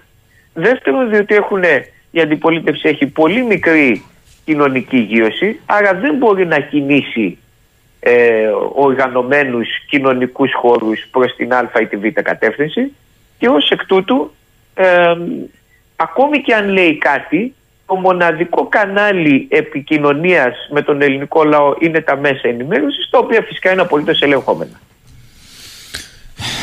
Και η κοινωνία, θα πει κάποιος, σας διαβάζω εδώ, γιατί ε, σωστά είπατε εσείς. Χρειάζεται ένα ατυχές συμβάν ή ένα δραματικό συμβάν ή μια παπαρολογία, γιατί εκεί την εντάσσει δήλωση ενός πολιτικού. Το ίδιο συνέβη και με, με τους φόρους. Χάσαμε την μπάλα τελικά τι είναι μεσαία τάξη και τι είναι με μεγάλη τάξη και τι είναι μικρομεσαία και τι είναι μικρός και τι είναι μισθωτός και τι είναι συνταξιούχος και οι μόνοι που δεν μπορούν να αποκρύψουν εισοδήματα μισθωτοί και συνταξιούχοι ε, δεν μιλούν, όλοι οι άλλοι μιλούν. Προσέξτε εδώ μου λέει ο, εννοώ δηλαδή ότι πάλι με ατάκες ακόμη και στην οικονομία έχουμε προεκλογικά. Μου λέει εδώ πέρα ο φίλος από την Σουηδία ο Γιώργος από το Encoping αν το διαβάζω σωστά ε, μέχρι τα 43 μου ήμουν στην Ελλάδα, τώρα είμαι 54. Όλα αυτά τα χρόνια εργαζόμουν στον ιδιωτικό τομέα σε γενικά μεγάλες εταιρείες. Ο μισθός μου ήταν καλός και για την ακρίβεια καλύτερος από το 70% των Ελλήνων, σύμφωνα με τα στατιστικά στοιχεία εκείνης της εποχής. Ήμουν δηλαδή από τους έχοντες και κατέχοντες. Αυτούς δεν θέλουμε να φορολογήσουμε. Ο μεγαλύτερος μισθός που πήρα στην Ελλάδα ήταν 1632 ευρώ μεικτά. Μπορείτε να κάνετε τους υπολογισμούς και θα καταλάβετε. Ο κόσμος, ρωτώ, η κοινωνία, ε, πώς το εισπράττει όλο αυτό; Η κοινωνία δεν είναι ούτε ένα πράγμα, ούτε κινείται, ούτε κινήθηκε ποτέ, ιδίως σε βάθος χρόνου, χωρίς, ε, χωρίς ε, ε, καθοδήγηση και οργάνωση και καθοδήγηση, δηλαδή χωρίς κόμματα τα οποία να υπάρχουν μέσα της και να μπορούν να εκφράσουν συγκεκριμένα κοινωνικά στρώματα. μάλιστα, αυτό το οποίο είπατε είναι πολύ σωστό και δείχνει ακριβώς την, την πλήρη στρέβλωση και την ε, ιδεολογική ήττα ενός χώρου την οποία αν δεν την αντιληφθεί δεν θα ανασυγκροτηθεί και ποτέ. Πρώτα απ' όλα δεν μιλάμε για οικονομία, μιλάμε μόνο για δημόσια οικονομικά, δηλαδή μόνο για φόρους. Αυτό είναι καταπληκτικό ότι ε, δεν υπάρχει ένα κόμμα το οποίο να, και μάλιστα ένα κόμμα της αριστεράς το οποίο να βγει και να μιλήσει για παραγωγικές δυνάμεις, για παραγωγικές σχέσεις ποιοι παράγουν, με ποιο τρόπο και για παραγωγική ανασυγκρότηση για να ξαναρχίσουν να παράγουν. Συζητάμε μόνο για το ποιο θα φορολογήσουμε. Δεύτερον, δεν υπάρχει κανένας από την αντιπολίτευση που να λέει θέλω μια ταξική συμμαχία που να είναι οι εργαζόμενοι, οι εργάτες, οι μικρομεσαίοι, οι όποιοι. Όποιος, όποιον θέλει συζητούν όλοι πάνω σε μια επιβαλόμενη επιβληθής ατζέντα η οποία ορίζει μια μεσαία τάξη, μάλλον η οποία δεν ορίζει μια μεσαία τάξη, θέτει στο επίκεντρο μια μεσαία τάξη στην οποία φαντασιακό το τρόπο ο καθένας μπορεί να νομίζει ότι ανήκει και άρα να νομίζει ότι απειλείται από υπερφορολόγηση. Λοιπόν, ε, άρα εξορισμού αυτός ο οποίος κατέχει τα μέσα ενημέρωσης βάζει έναν απροσδιόριστο όρο και σε κολακεύει με το να σε κάνει να νομίζεις ότι ανήκει σε αυτήν, ε, σε αυτόν τον όρο, ε, μπορεί και να κερδίζει. Ε, και γιατί το λέω αυτό, διότι ακριβώς όταν αποτυγχάνεις να θέσεις τα πραγματικά ζητούμενα στους μαζικούς κοινωνικούς χώρους, δεν υπάρχει καμία κοινωνία η οποία μπορεί να κινηθεί. Δεν συγκροτείς κοινωνία. Η κοινωνία ε, δεν είναι κάτι το αόριστο. Δεν υπάρχει έτσι γενικώς. Σε κάθε δεδομένη χρονική περίοδο, σε κάθε δεδομένη ιστορική συγκυρία, υπάρχουν κοινωνικές δυνάμεις οι οποίες επιδιώκουν τη συντήρηση του status quo και κοινωνικές δυνάμεις οι οποίες έχουν συμφέρον και είτε το επιδιώκουν είτε μένουν παθητικές, έχουν συμφέρον από την ανατροπή του status quo. Το πρόβλημα σήμερα είναι ότι αυτές οι κοινωνικές δυνάμεις που έχουν συμφέρον από την ανατροπή του status quo δεν ακούν κανέναν ο οποίος να μιλάει για αυτά που τους είναι αναγκαία. Δηλαδή, ε, προς, απολογείται διαρκώς πρώτα απ' όλα έχει μια ευθύνη και το Κινάλ και ο ΣΥΡΙΖΑ για τα στελέχη τους έτσι διότι δεν μπορεί να έχει στελέχη τα οποία είναι καταφανώς ακατάλληλα και έχουν και τεράστιο γνωσιακό πρόβλημα. Λοιπόν, δεν θέλω να αναφερθώ συγκεκριμένα ονόματα, όλοι καταλαβαίνουμε. Αλλά ένα πολύ μεγάλο πρόβλημα συνολικά το- των πολιτικών κομμάτων ότι τα επιτελεία έχουν πρόσωπα όλων των κομμάτων πολύ χαμηλού επίπεδου. Απλώς όταν είσαι αντιπολίτευση αυτό φαίνεται περισσότερο. Δεύτερον, δεν μπορεί να παρασύρεσαι σε μια συζήτηση περί φορολόγησης μιας υποτιθέμενης μεσαίας τάξης τη στιγμή που υπάρχουν εργαζόμενοι οι οποίοι περνούν όλο τους τον εργασιακό βίο στην επισφάλεια σε άθλιες εργασιακές σχέσεις, σε άθλιες εργασιακές συνθήκες όταν υπάρχουν χιλιάδες απόφοιτοι πανεπιστημίων των οποίων τα πτυχία τους δεν αξίζουν σχεδόν τίποτα στην αγορά εργασίας όταν υπάρχουν απόφοιτοι ιδιωτικών κολεγίων των οποίων επίσης τα πτυχία δεν αντιστοιχούν με τις ανάγκες της αγοράς εργασίας όταν δεν υπάρχει κεντρικός σχεδιασμός κανενός είδους για το πώς θα ανασυγκροτηθεί η βιομηχανική παραγωγή στην Ελλάδα ε, και, και διάφορα ακόμα ζητήματα. Όταν, ο- η αγροτική και πάει λέγοντας, όταν όλα αυτά λείπουν από τον δημόσιο λόγο σου, πώς θα κινητοποιήσεις φυσικά τις κοινωνικές δυνάμεις οι οποίες θέλουν μια αλλαγή του status quo; Εκείνες οι κοινωνικές δυνάμεις θα αισθανθούν ότι δεν εκφράζονται κατά κανένα τρόπο, άρα θα μείνουν άπραγες ή και ενδεχομένως θα υποστηρίξουν το κόμμα που εκφράζει τους ταξικούς τους αντιπάλους οι κοινωνικές δυνάμεις οι οποίες έχουν συμφέρον από το status quo θα κινητοποιηθούν και θα ψηφίσουν το κόμμα ε, το δικό τους. Έτσι βγαίνει το αποτέλεσμα το οποίο βγήκε στις 21 Μαΐου. Ε, και νομίζω κύριε Τζίμα για το πώς συμπληρωματικά και εσείς θα πείτε αν συμφωνείτε προεκτείνοντάς το ή διαφωνείτε και αλλάζοντάς το. Μα και όταν μπαίνει στη συζήτηση των φόρων ο τρόπος που το κάνεις είναι σωστός διότι λες ότι η κυβέρνηση του νεοφιλελευθερισμού αυτό είναι το αφήγημα ε, προστατεύει τα πολύ μεγάλα συμφέροντα και νομοθετεί με τρόπο τέτοιο που να γλιτώνουν τους φόρους τα μεγάλα συμφέροντα πιστεύετε ότι περιμένουν τα νομοθετήματα, όχι ότι τους χαλάνε. Έχουν τους φορολογικούς παραδός- παραδείσους. Έχουν στρατιές νομικών και λογιστών. Μπορούν να κάνουν τα κουμάντα τους. Ακόμη και με τις επιστροφές φόρων. Το κρίσιμο κομμάτι της φορολόγησης είναι ένα κοινό εκλογικό 2 εκατομμυρίων που κανείς δεν το ακουμπά σε ζητήματα φοροαποφυγής, φοροδιαφυγής. Κάνει τζιζ. Ε, πρώτα απ' όλα αυτό που λέτε είναι σωστό. Υπάρχουν ε, κοινωνικά στρώματα που δεν ανήκουν απαραίτητος στην ε, πολύ μεγάλη αστική τάξη τα οποία φοροαποφεύγουν και φοροδιαφεύγουν. Σωστό. Δεύτερον, τόσο από την παρούσα κυβέρνηση όσο και από την προηγούμενη υπάρχουν και από αρκετές προηγούμενες υπάρχουν προκλητικές συμπεριφορές εύνοιας έναντι μερίδων του πολύ μεγάλου κεφαλαίου. Εφοπλιστές, τράπεζες, ε, μεγάλη εισαγωγής, ε, οι επιχειρήσεις οι οποίες ασχολούνται με, τη, με την ενέργεια, με τα καύσιμα, ε, που είναι πολύ συγκεκριμένες, έτσι, είναι δύο-τρεις, δεν είναι παραπάνω. Σωστά. Λοιπόν, μεγάλο εργολάβοι, οι οποίοι παίρνουν ληστρικό το τρόπο, για παράδειγμα την Εγνατία. Λοιπόν, ε, εκείνοι οι οποίοι εκμεταλλεύονται τις πολύ μεγάλες στρατηγικές υποδομές της χώρας, αν τους μαζέψουμε όλους αυτούς, δεν είναι πάνω από μερικές δεκάδες μεγάλες εταιρείες. Μπορεί να είναι και λιγότερες από μερικές δεκάδες, αλλά δεν είναι παραπάνω. Ελληνικών και ξένων συμφερόντων και συνήθως σε μια διαπλοκή ελληνικών και ξένων συμφερόντων από κοινού. Η μεγάλη φοροαποφυγή, η οποία αγγίζει δισεκατομμύρια, ξέρουμε ότι βρίσκεται εκεί. Και κάτω από αυτές έχετε δίκιο υπάρχουν χαμηλότερα κοινωνικά στρώματα, μεσαιομεγάλα ας πούμε, τα οποία επίσης φοροδιαφεύγουν και φοροαποφεύγουν. Λοιπόν, και για τις δύο περιπτώσεις και για τις δύο κατηγορίες και χωρίς να θέλω να κάνω τον έξυπνο και να πω ότι να υπάρχει ένας τρόπος που θα εκμηδενήσουμε τη φοροδιαφυγή και την φοροαποφυγή, πάντα θα υπάρχει και παντού μέχρι ενός μου υπάρχει. Λοιπόν, και στις δύο κατηγορίες όμως ξέρουμε ότι το μέγεθος της φοροαποφυγής και της φοροδιαφυγής προκύπτει από σχέσεις διαπλοκής και διαφθοράς. Το γνωρίζουμε.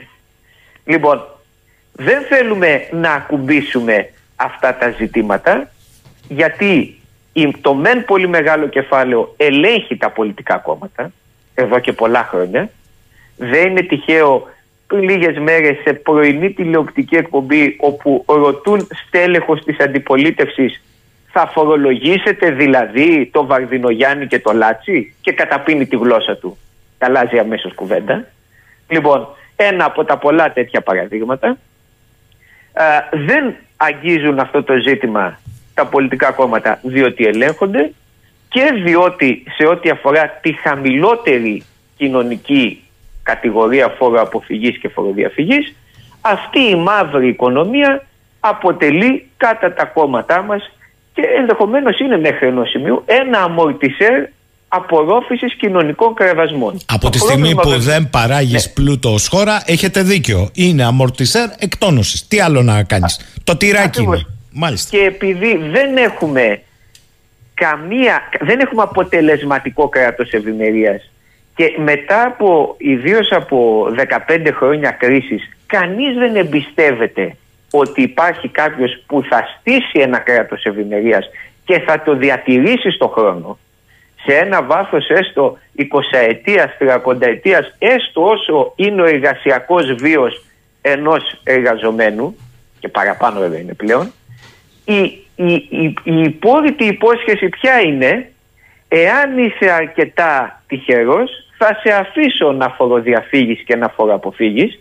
Δεν θα έχεις βέβαια να περιμένεις τίποτα από το κράτος ε, αλλά θα μπορείς μόνος σου να βάλεις κάποια λεφτά στην άκρη και ίσως να είσαι από τους τυχερούς που την κρίσιμη στιγμή θα μπορούν να πάνε σε ένα ιδιωτικό νοσοκομείο. Αυτό φυσικά δημιουργεί συνθήκες κοινωνικής διάλυσης διότι η μεγάλη πλειοψηφία δεν μπορεί να το κάνει αυτό το πράγμα. Άρα θα μείνει στα επίγοντα του δημοσίου νοσοκομείου. Και όπου βγει. Ακριβώς. Και όπως βγει. Ε, κύριε Τζίμα, θέλω να κάνουμε μια μικρή διακοπή για διαφημίσεις και θα επιστρέψουμε. Διότι θέλω να κλείσουμε αυτό το κεφάλαιο. Ε, άρα, κατά τη γνώμη σας, τι μπορεί να κρίνεται τελικώς στην κάλπη της 25ης Ιουνίου και να ανοίξουμε μετά το κεφάλαιο, σας παρακαλώ πολύ, που δεν συζητήθηκε καθόλου ενώ παρασκηνιακώς λέγονται πράγματα και θάματα και γίνονται των εθνικών και της εξωτερικής πολιτικής. Κύριε Τζίμα, πριν μου πείτε οτιδήποτε για αυτό που σας ρώτησα, τι πρέπει κατά τη γνώμη σας να έχουμε κατά νου ότι κρίνεται στην κάλπη της 25ης Ιουνίου, πρέπει να σας μεταφέρω αυτά που λένε ακροατές. Ξέρετε ότι η εκπομπή το αγαπά αυτό πολύ. Λοιπόν, λέει ο Σιμεών που οδηγεί και ταξί. Από το 2017 το ΚΚΕ μιλάει για κοινωνική συμμαχία. Ή μήπως το κουκουέ δεν μας κάνει και δεν το αναφέρουμε. Ένας. Άλλος. Ε, καλημέρα. Νομίζω πως κάνουμε ένα λάθος. Όλες οι παραγωγικές διαδικασίες, ο Νίκος το λέει αυτό, περνάνε μέσα από την Ευρωπαϊκή Ένωση η οποία υπαγορεύει το τι θα γίνει.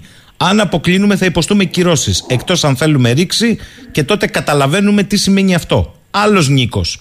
Καλημέρα στον αγαπητό Θέμη Τζίμα. Μιλάμε για δυνάμεις και αναρωτιέμαι αν είδε κάποια αντίδραση από το πλέον αντιδραστικό και καταγγελτικό κόμμα της χώρας, το ΚΚΕ, για τη βόλτα επιθεώρησης της απικίας που έκανε ο αρχηγός της CIA στην Αλεξανδρούπολη χωρίς να ρωτήσει και κανέναν. Όταν παίρνουμε τα συμπεάκια, τα πανό μας και τα συνθήματά μας να πάμε βόλτα προς την πλατεία Μαβίλη, είμαστε πρώτοι από όλους. Άλλος φίλος ε, εδώ, ο Παναγιώτης, υπάρχει εν τέλει τρόπος να ξεφύγουμε από την παθητικότητα κύριε Τζίμα ή περιμένουμε μήπως και παρουσιαστεί κάποια προσδιοριστή ευκαιρία στο μέλλον; Ο Βαγγέλης, τόσο οι εκάστοτε κυβερνήσεις όσο και οι αντιπολιτεύσεις δεν ενδιαφέρονται για την παραγωγική ανάπτυξη της χώρας. Αφού ήδη τόσα χρόνια προσπαθούν να σαμπατάρουν την όποια ανάπτυξη. Τα παραδείγματα πολλά. Έκλεισαν εταιρείες που θα μπορούσαν να συμβάλλουν στην ανάπτυξη της χώρας και να δώσουν ένα όραμα στους νέους. Και όχι να είναι όραμα η μετανάστευση. Τι να θυμηθεί κανείς. Τους κινητήρες και τρακτέρ Μαλκότσι, την Πυραϊκή, Πατραϊκή και Αιγαίο, τη Λιβάη στην Καλαμάτα, Πιρέλη και Goodyear δεκαετία του 80 υπήρχαν 11 αυτοκινητοβιομηχανίε που συναρμολογούσαν στην Ελλάδα και χιλιάδες άλλες εταιρείες που έκλεισαν για να εξυπηρετήσουν άλλα συμφέροντα και όχι εθνικά. Μας θέλουν μόνο γκαρσιόνια, ούτε καν σερβιτόρους και υποκόμους των ξένων, λέει ο Βαγγέλης από τα Χανιά. Η Φωτεινή λέει καλημέρα. Περίμενα να καλέσετε τον κύριο Τζίμα για να του πω πόσο τον θαυμάζω στι αναλύσει του, γιατί είναι ένας νέος άνθρωπος, επιστήμονας με συγκροτημένη σκέψη και ξεκάθαρο ανθρώπινο και δομημένο λόγο. Και τέλος, η Κάρμεν, πώς εξηγεί ο κύριος Τζίμα την πλειοψηφία που δεν μπορεί να πληρώνει την ιδιωτική υγεία να δίνει την ψήφο σε αυτούς που την καταδικάζουν να πληρώνει ιδιωτική υγεία. Ναι, πολλά τα, τα ερωτήματα. Να πω μόνο το εξής. Ε, δεν, ε, σε σχέση με τον πρώτο ακροατή σας, δεν α- αρνούμε ούτε υποτιμώ τα όσα έχει πει το ΚΚΕ. Πράγματι, έχει καταγγείλει πολλά πράγματα.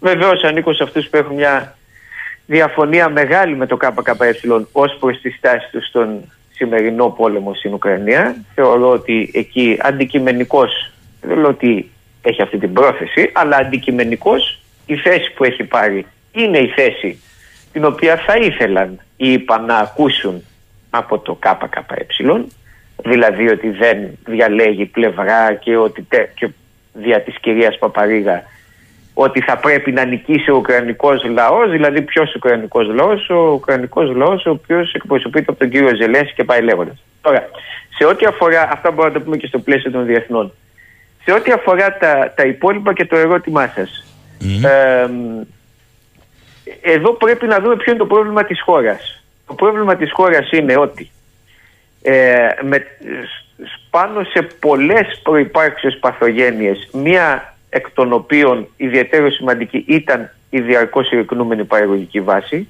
εδώ και 15 χρόνια ευρισκόμενοι διαρκώς σε κρίση και έχοντας χάσει περίπου το 25% του ΑΕΠ που είχαμε το 2007, είμαστε σήμερα 25% περίπου κάτω από τότε και μια σειρά ακόμα δικτών έχουν επιδεινωθεί, δεν έχει νόημα να τους αναφέρω όλους, αντιλαμβανόμαστε.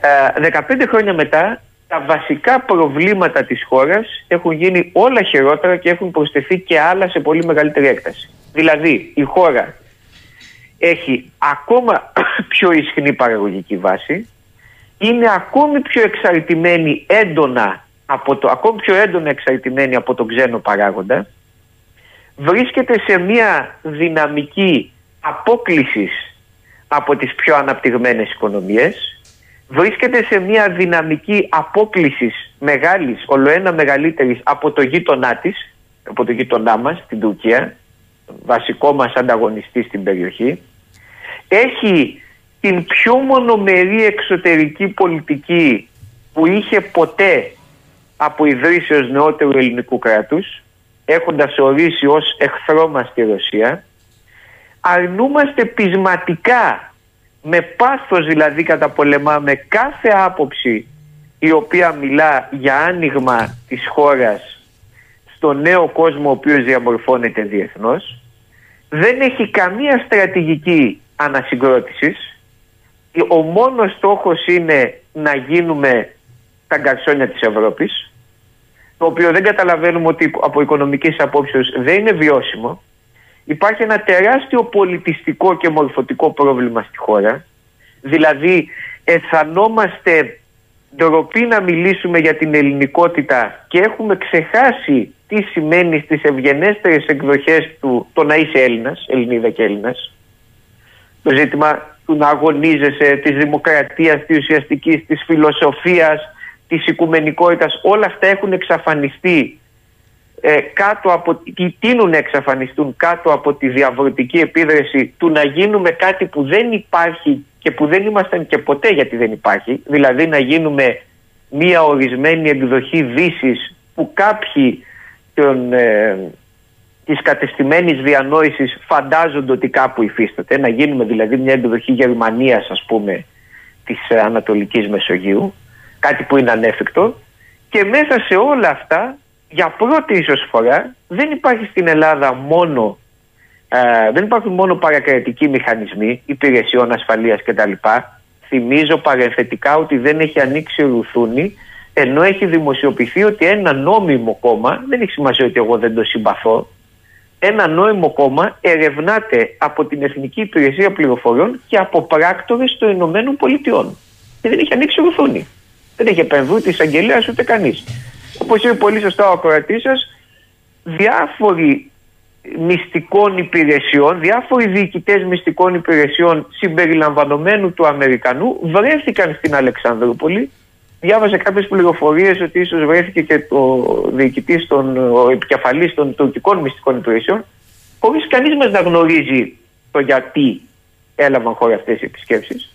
Λοιπόν, έχουμε λοιπόν παρακρατικούς μηχανισμούς που διαμορφώνουν μια καθεκτική δημοκρατία μαζί με έναν πλήρη έλεγχο των μέσων ενημέρωσης και μία μαφία η οποία γιγαντώνεται και διεισδύει παντού. Όλα αυτά δημιουργούν συνθήκες βαθιάς παρακμής. Και το ζήτημα είναι πώς ε, θα, μέσα από ποιους κοινωνικούς αγώνες και μέσα από ποιες επιλογές μπορεί κανείς να αποσταθεροποιήσει αυτό το σύστημα. Αν με ρωτούσε λοιπόν κάποιος θα σου έλεγα ότι σε αντίθεση με αυτό που λέει η κυβέρνηση και όχι μόνο η κυβέρνηση αλλά κυρίως η κυβέρνηση η ψήφος μας πρέπει να είναι ψήφος αποσταθεροποίησης αυτού του συστήματος που έχουμε. Όχι σταθερότητας. Διότι η σταθερότητα για την οποία μας μιλούν είναι η σταθεροποίηση στην αποσύνθεση.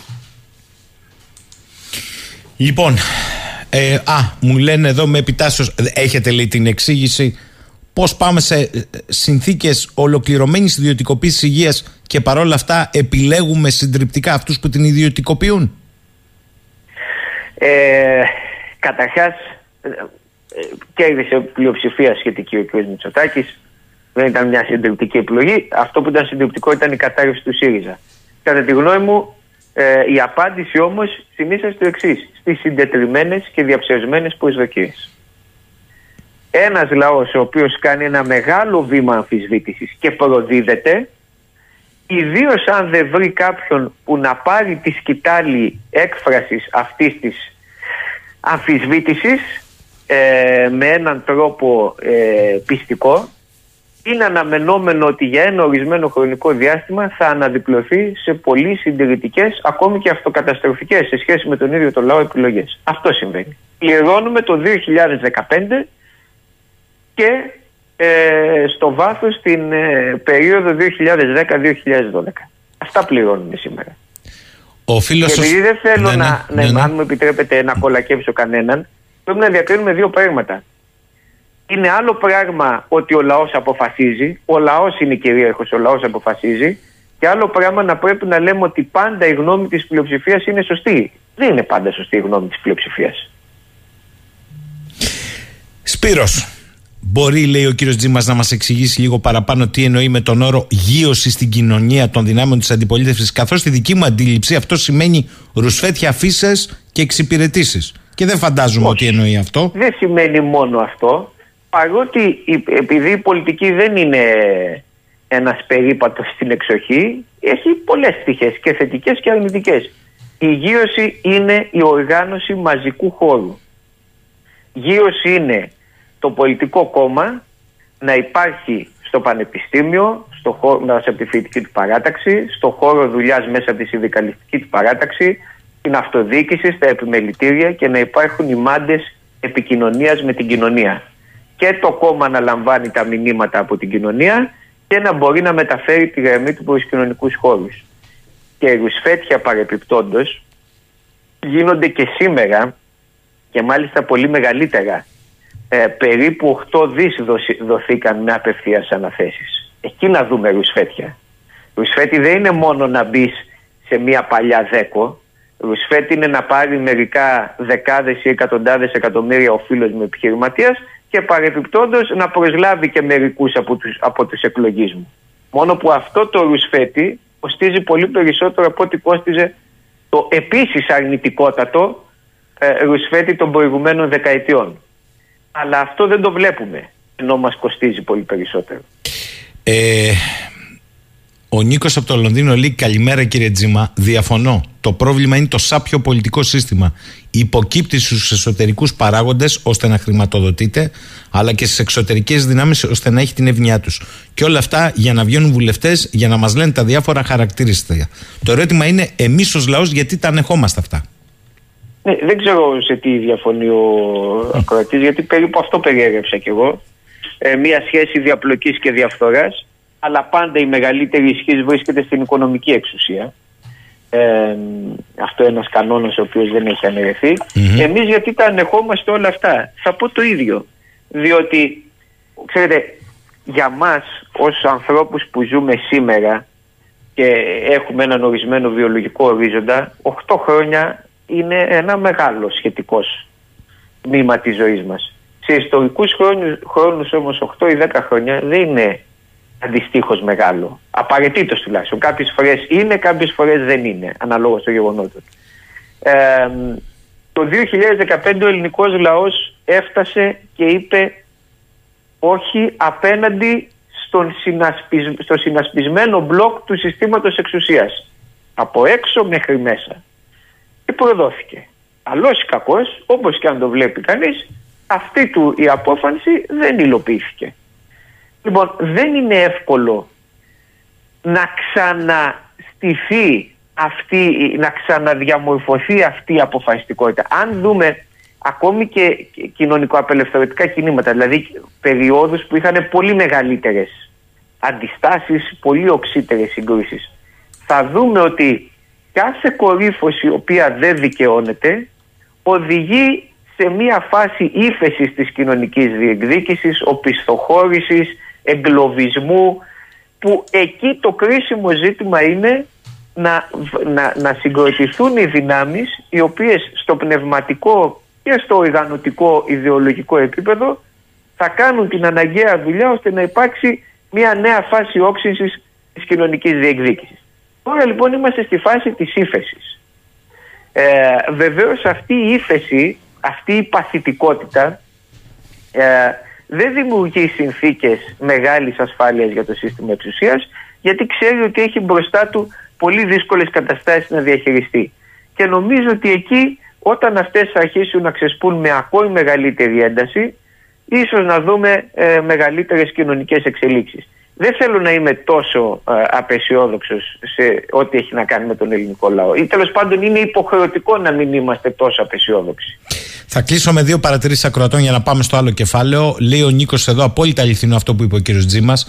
Το ότι η πλειοψηφία έχει μια τάση δεν σημαίνει πως η τάση αυτή ρέπει προς τη συμφέρον των υπολείπων ή ότι είναι αναγκαστικά σωστή. Γιατί οι πλειοψηφίες πολλές φορές απέδειξαν το αντίθετο με τραγικές συνέπειες. Και ο Αντώνης λέει για την κατάλυση, κύριε Τζίμα, κάθε ίχνους δημοκρατίας με τον αποκλεισμό κομμάτων, όποια και αν είναι αυτά. Έχετε να πείτε κάτι; Το θέμα είναι αν μας αρέσει ή όχι το κάθε κόμμα που κάθε φορά αποκλείεται. Έχω, έχουμε μιλήσει μαζί, Βεβαίως. κύριε Σαχίνη, και έχω πάρει καθαρή θέση ότι είμαι κατά του αποκλεισμού των κομμάτων. Ε, έχω πει ότι θεωρώ ό,τι πιο εγκληματικό και αειδιαστικό τον Κασιδιάρη και τους ομοίους του. Ε, είμαι της άποψης ότι θα έπρεπε να μείνουμε στο κεκτημένο της μεταπολίτευσης που έλεγε ότι ο Άριος Πάγος ασκούσε μόνο τυπικό έλεγχο νοημότητας στα κόμματα. Ήταν και παραμένει η άποψή μου αυτή. Λοιπόν, θέλω να σας ρωτήσω σε αυτό όλο το κλίμα, αυτό που λείπει εμφατικά, παρά, προσέξτε, ακόμη και από αυτόν γκολ ε, πολιτικών στελεχών, δεν σηκώνεται όσο πρέπει πολιτικά, μένουν εκεί. Είναι εντυπωσιακό, είναι τα εθνικά, τα λεγόμενα ζητήματα εξωτερικής πολιτικής. Δεν ξέρω, έχετε άλλη εικόνα; Όχι, έχετε απόλυτο δίκιο. Και νομίζω ότι ο λόγος είναι με την εξαίρεση της πολύ επικίνδυνης και, λαϊκιστικής, ε, και λαϊκιστικού τρόπου με τον οποίο θέτει, εκεί βεβαίως είναι ζητήματα εσωτερικής πολιτικής, αλλά σχετίζονται ε, με τον τρόπο που τίθενται ε, με τις ε, διεθνείς μας σχέσεις, με την εξαίρεση του ζητήματος της ροδοπης Όπου εκεί η κυβέρνηση, κατά τη γνώμη μου, παίζει ένα πάρα πολύ επικίνδυνο παιχνίδι πάρα πολύ ανεύθυνο διότι αυτά δεν είναι ζητήματα τα οποία μπορεί να την χάνουν τέτοιας διαχείρισης. Ε, και κάποτε τέλος πάντων το πολιτικό σύστημα αν μη τι άλλο είχε την οριμότητα ορισμένα θέματα να μην ε, τα διαχειρίζεται με χιδέα ψηφοθυρικούς τρόπους. Ε, η εξωτερική πολιτική δεν υπάρχει στη δημόσια συζήτηση διότι η μεγάλη πλειοψηφία των κομμάτων της Βουλής έχει αποδεχτεί ότι δεν έχει αρμοδιότητα επί της εξωτερικής πολιτικής η ελληνική κυβέρνηση. Γι' αυτό δεν τα συζητούν. Γι' αυτό είναι κοινός τόπος. Το λέτε τόσο κοινικά. Ναι. Ε, δεν είναι τυχαίο ότι δεν υπάρχει καμία αμφισβήτηση των βασικών οριζουσών της εξωτερικής πολιτικής της χώρας από κανένα κόμμα, όποιες και είναι αυτές, οι οποίες έρχονται απ' έξω. Άρα αυτή είναι η, η βαθύτερη, λέτε, ερμηνεία. Και παρόλα αυτά. Θεωρούν ότι δεν τους αφορά. Ο, δεν τους αφορά, όχι τους αφορά με την έννοια ότι δεν θέλουν να σκάσει κάτι στα χέρια τους, αλλά ότι οι αποφάσεις δεν λαμβάνονται εδώ. Μα ακόμη κι αν έτσι είναι, όλα αυτά που διατρέχονται το τελευταίο διάστημα και δεν είναι σενάρια.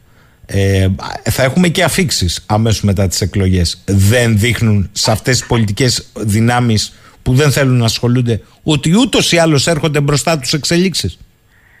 Ε, έχω την αίσθηση ότι τα κομματικά επιτελεία ε, των συγκεκριμένων κομμάτων πάνω κάτω ε, θεωρούν ότι οι Ηνωμένες Πολιτείες θα διασφαλίσουν την ησυχία στο Αιγαίο και αυτό τους αρκεί. Ε, είναι δε πρόθυμα τα περισσότερα εξ αυτών να υπογράψουν μια οποιαδήποτε συμφωνία με την Τουρκία και αν μπορεί να πλασαριστεί με έναν καλό τρόπο στον ελληνικό λαό. Αυτό είναι, ένα, αυτή είναι όμως μια δομική συνθήκη έτσι, η οποία έχει διαμορφωθεί. Η οποία ανατρέχει το 1996 κατά τη γνώμη μου και έκτοτε. Βασίζεται δε στο ότι η Ελλάδα είναι πολύ μικρή χώρα. Αυτή είναι η βασική θεώρηση. Η Ελλάδα είναι μια πολύ μικρή χώρα για να έχει δική της εξωτερική και αμυντική πολιτική.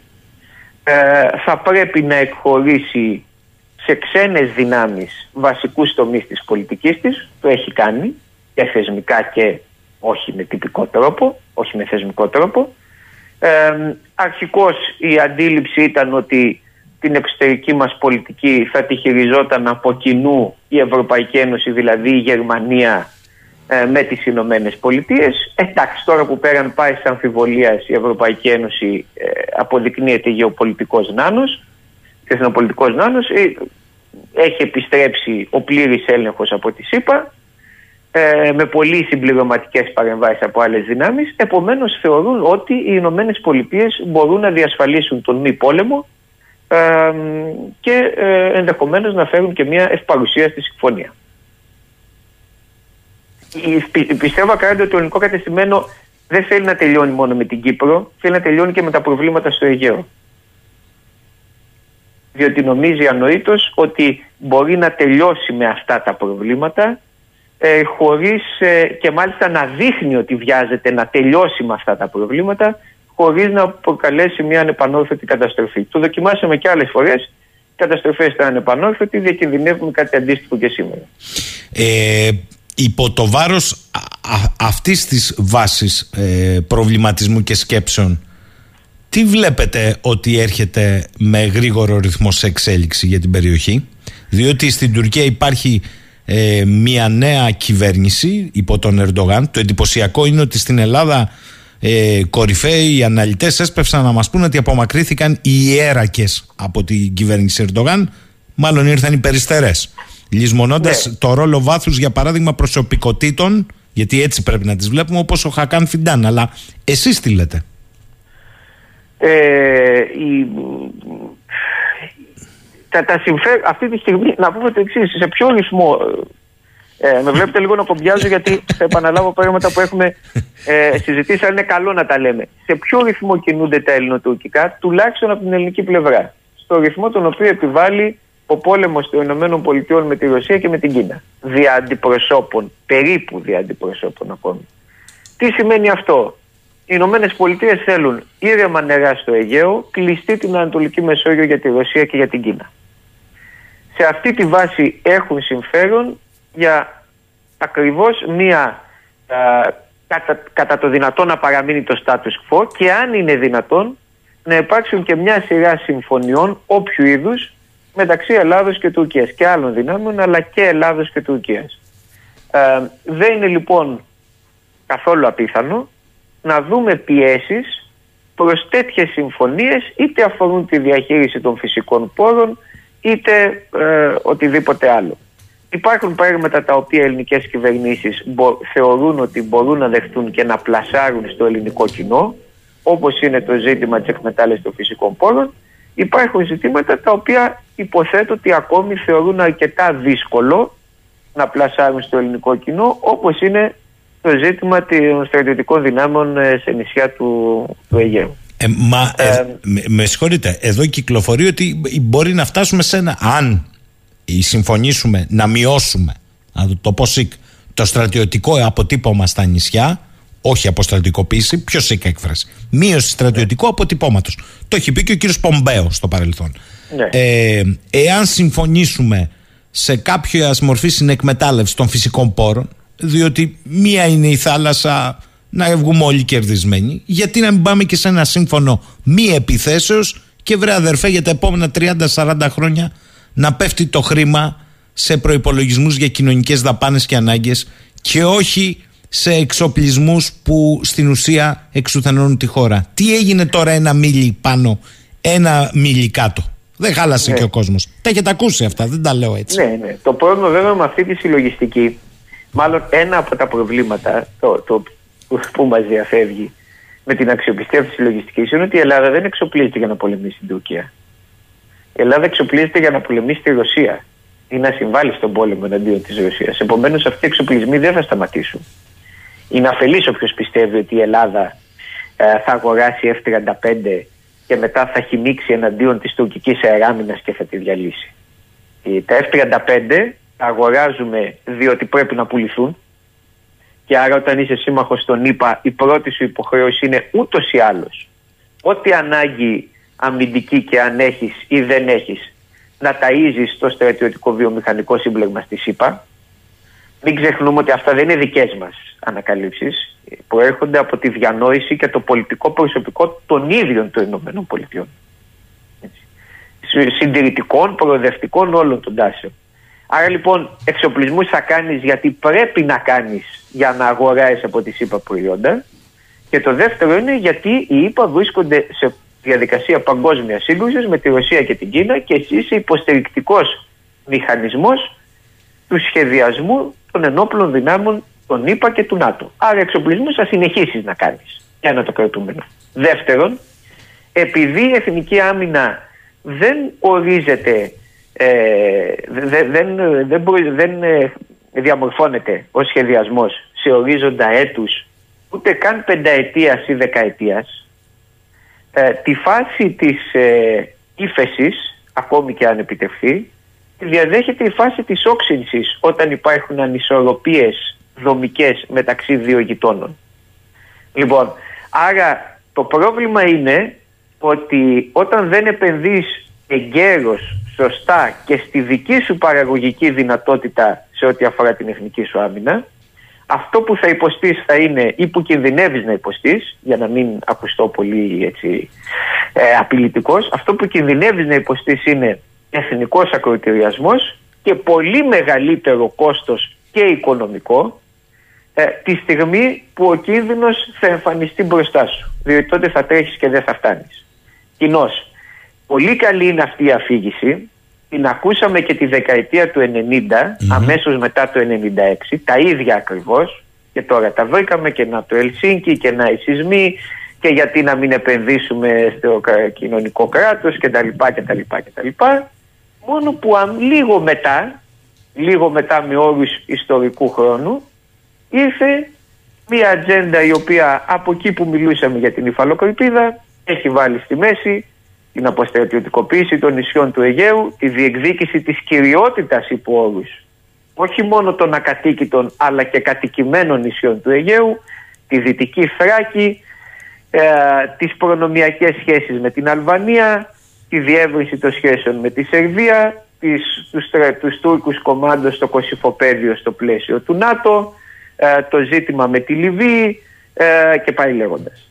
Επί αυτά οι ρίζες του γεγονότος ότι αυτή τη στιγμή έχουμε ζητήματα με την Τουρκία στα βόρεια σύνορά μας, βορειοδυτικά, στα ανατολικά και στα νότια της Κρήτης, η ρίζα του ζητήματος α, που αφορά την πλήρη αποστασιοποίησή μας από τις νομικές μας υποχρεώσεις έναντι της Κυπριακής Δημοκρατίας, οι ρίζες αυτών των προβλημάτων ανατρέχουν στη δεκαετία του 90 και στην αφήγηση την οποία πολύ σωστά α, θέσατε ως αυτό που ξανά ακούμε 20 κάτι χρόνια μετά.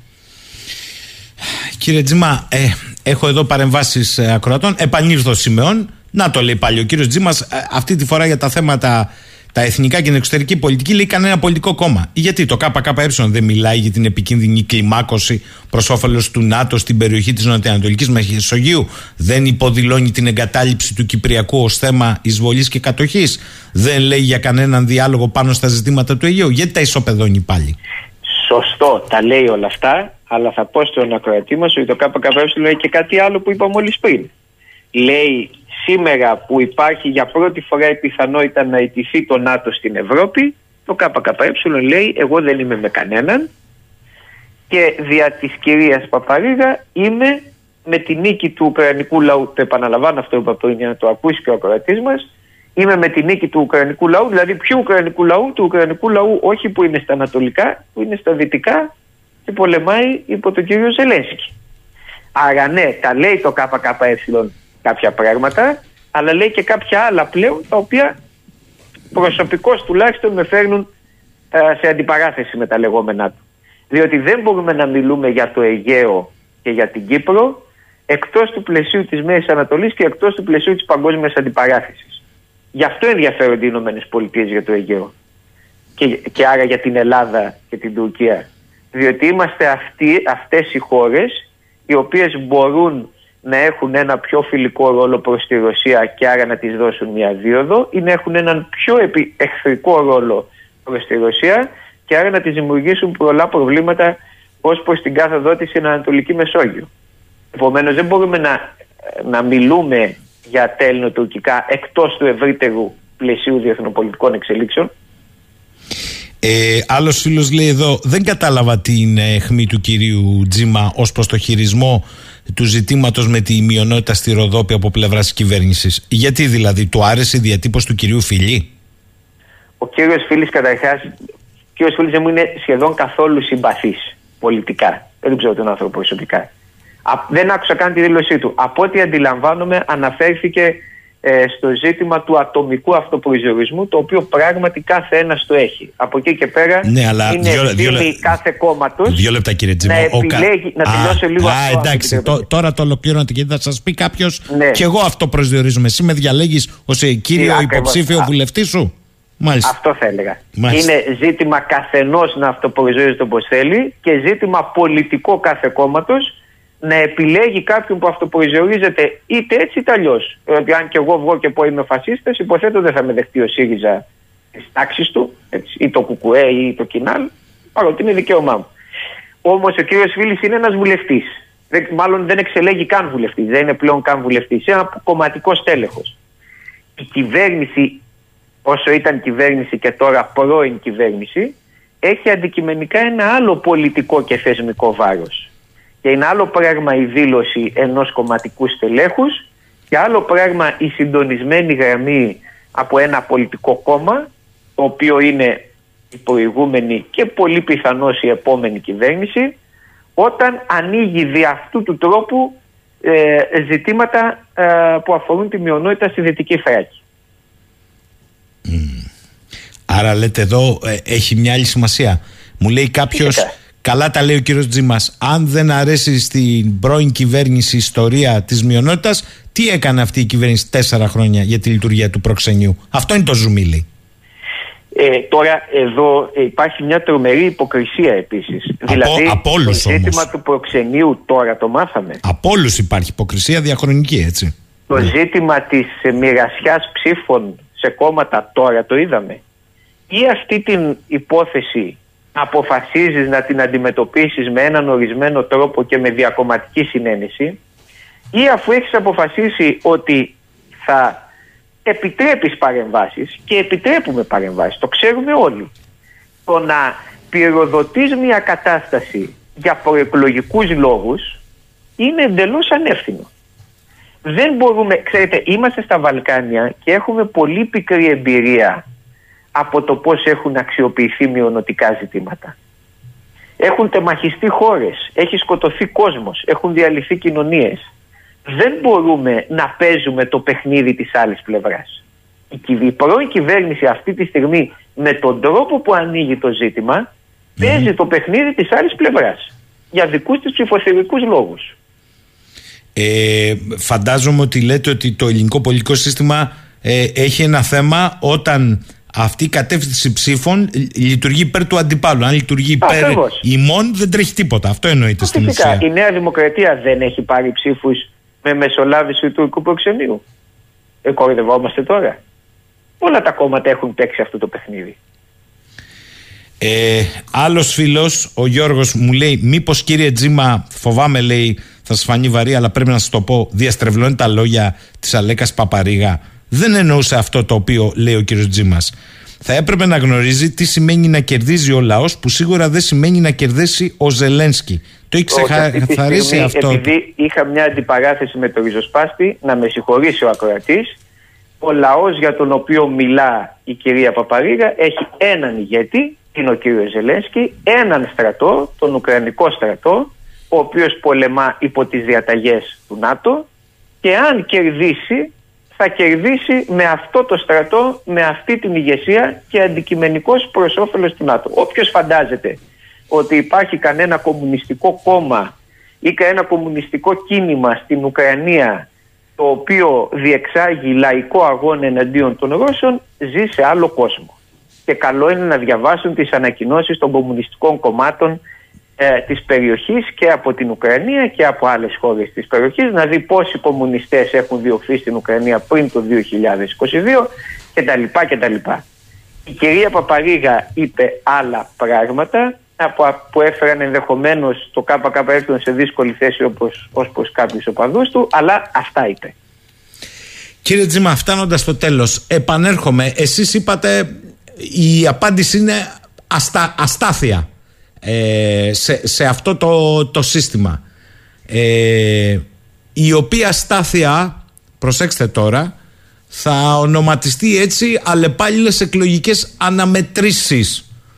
Σοβαρά τώρα πιστεύετε ότι τον Αύγουστο θα πάει ο κόσμος να ψηφίζει; Τα μπάνια του λαού που είχε πει. αμφιβολία εάν ο κ. Μητσοτάκης θα τηρήσει αυτό που λέει. Που είχε και πει ο Αντρέα, παρελθόντος. ο αλυσμόνητος Αντρέα δεν το είχε πει έτσι. Ο Αντρέα, πολλά μπορεί να του προσάψεις.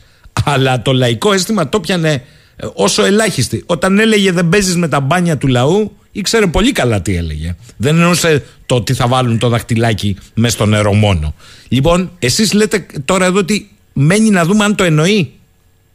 Ε, πρώτα απ' όλα ακριβώς. Διατηρώ πολύ μεγάλες αμφιβολίε για, τα, για το κατά πόσο θεωρεί ο κ. Μητσοτάκης. Καταρχάς, να σας ρωτήσω κάτι που δεν το γνωρίζω, δεν ξέρω αν, είστε- αν είναι της αρμοδιότητάς σας, αλλά ως πολιτικός επιστήμονας μπορεί να το γνωρίζετε.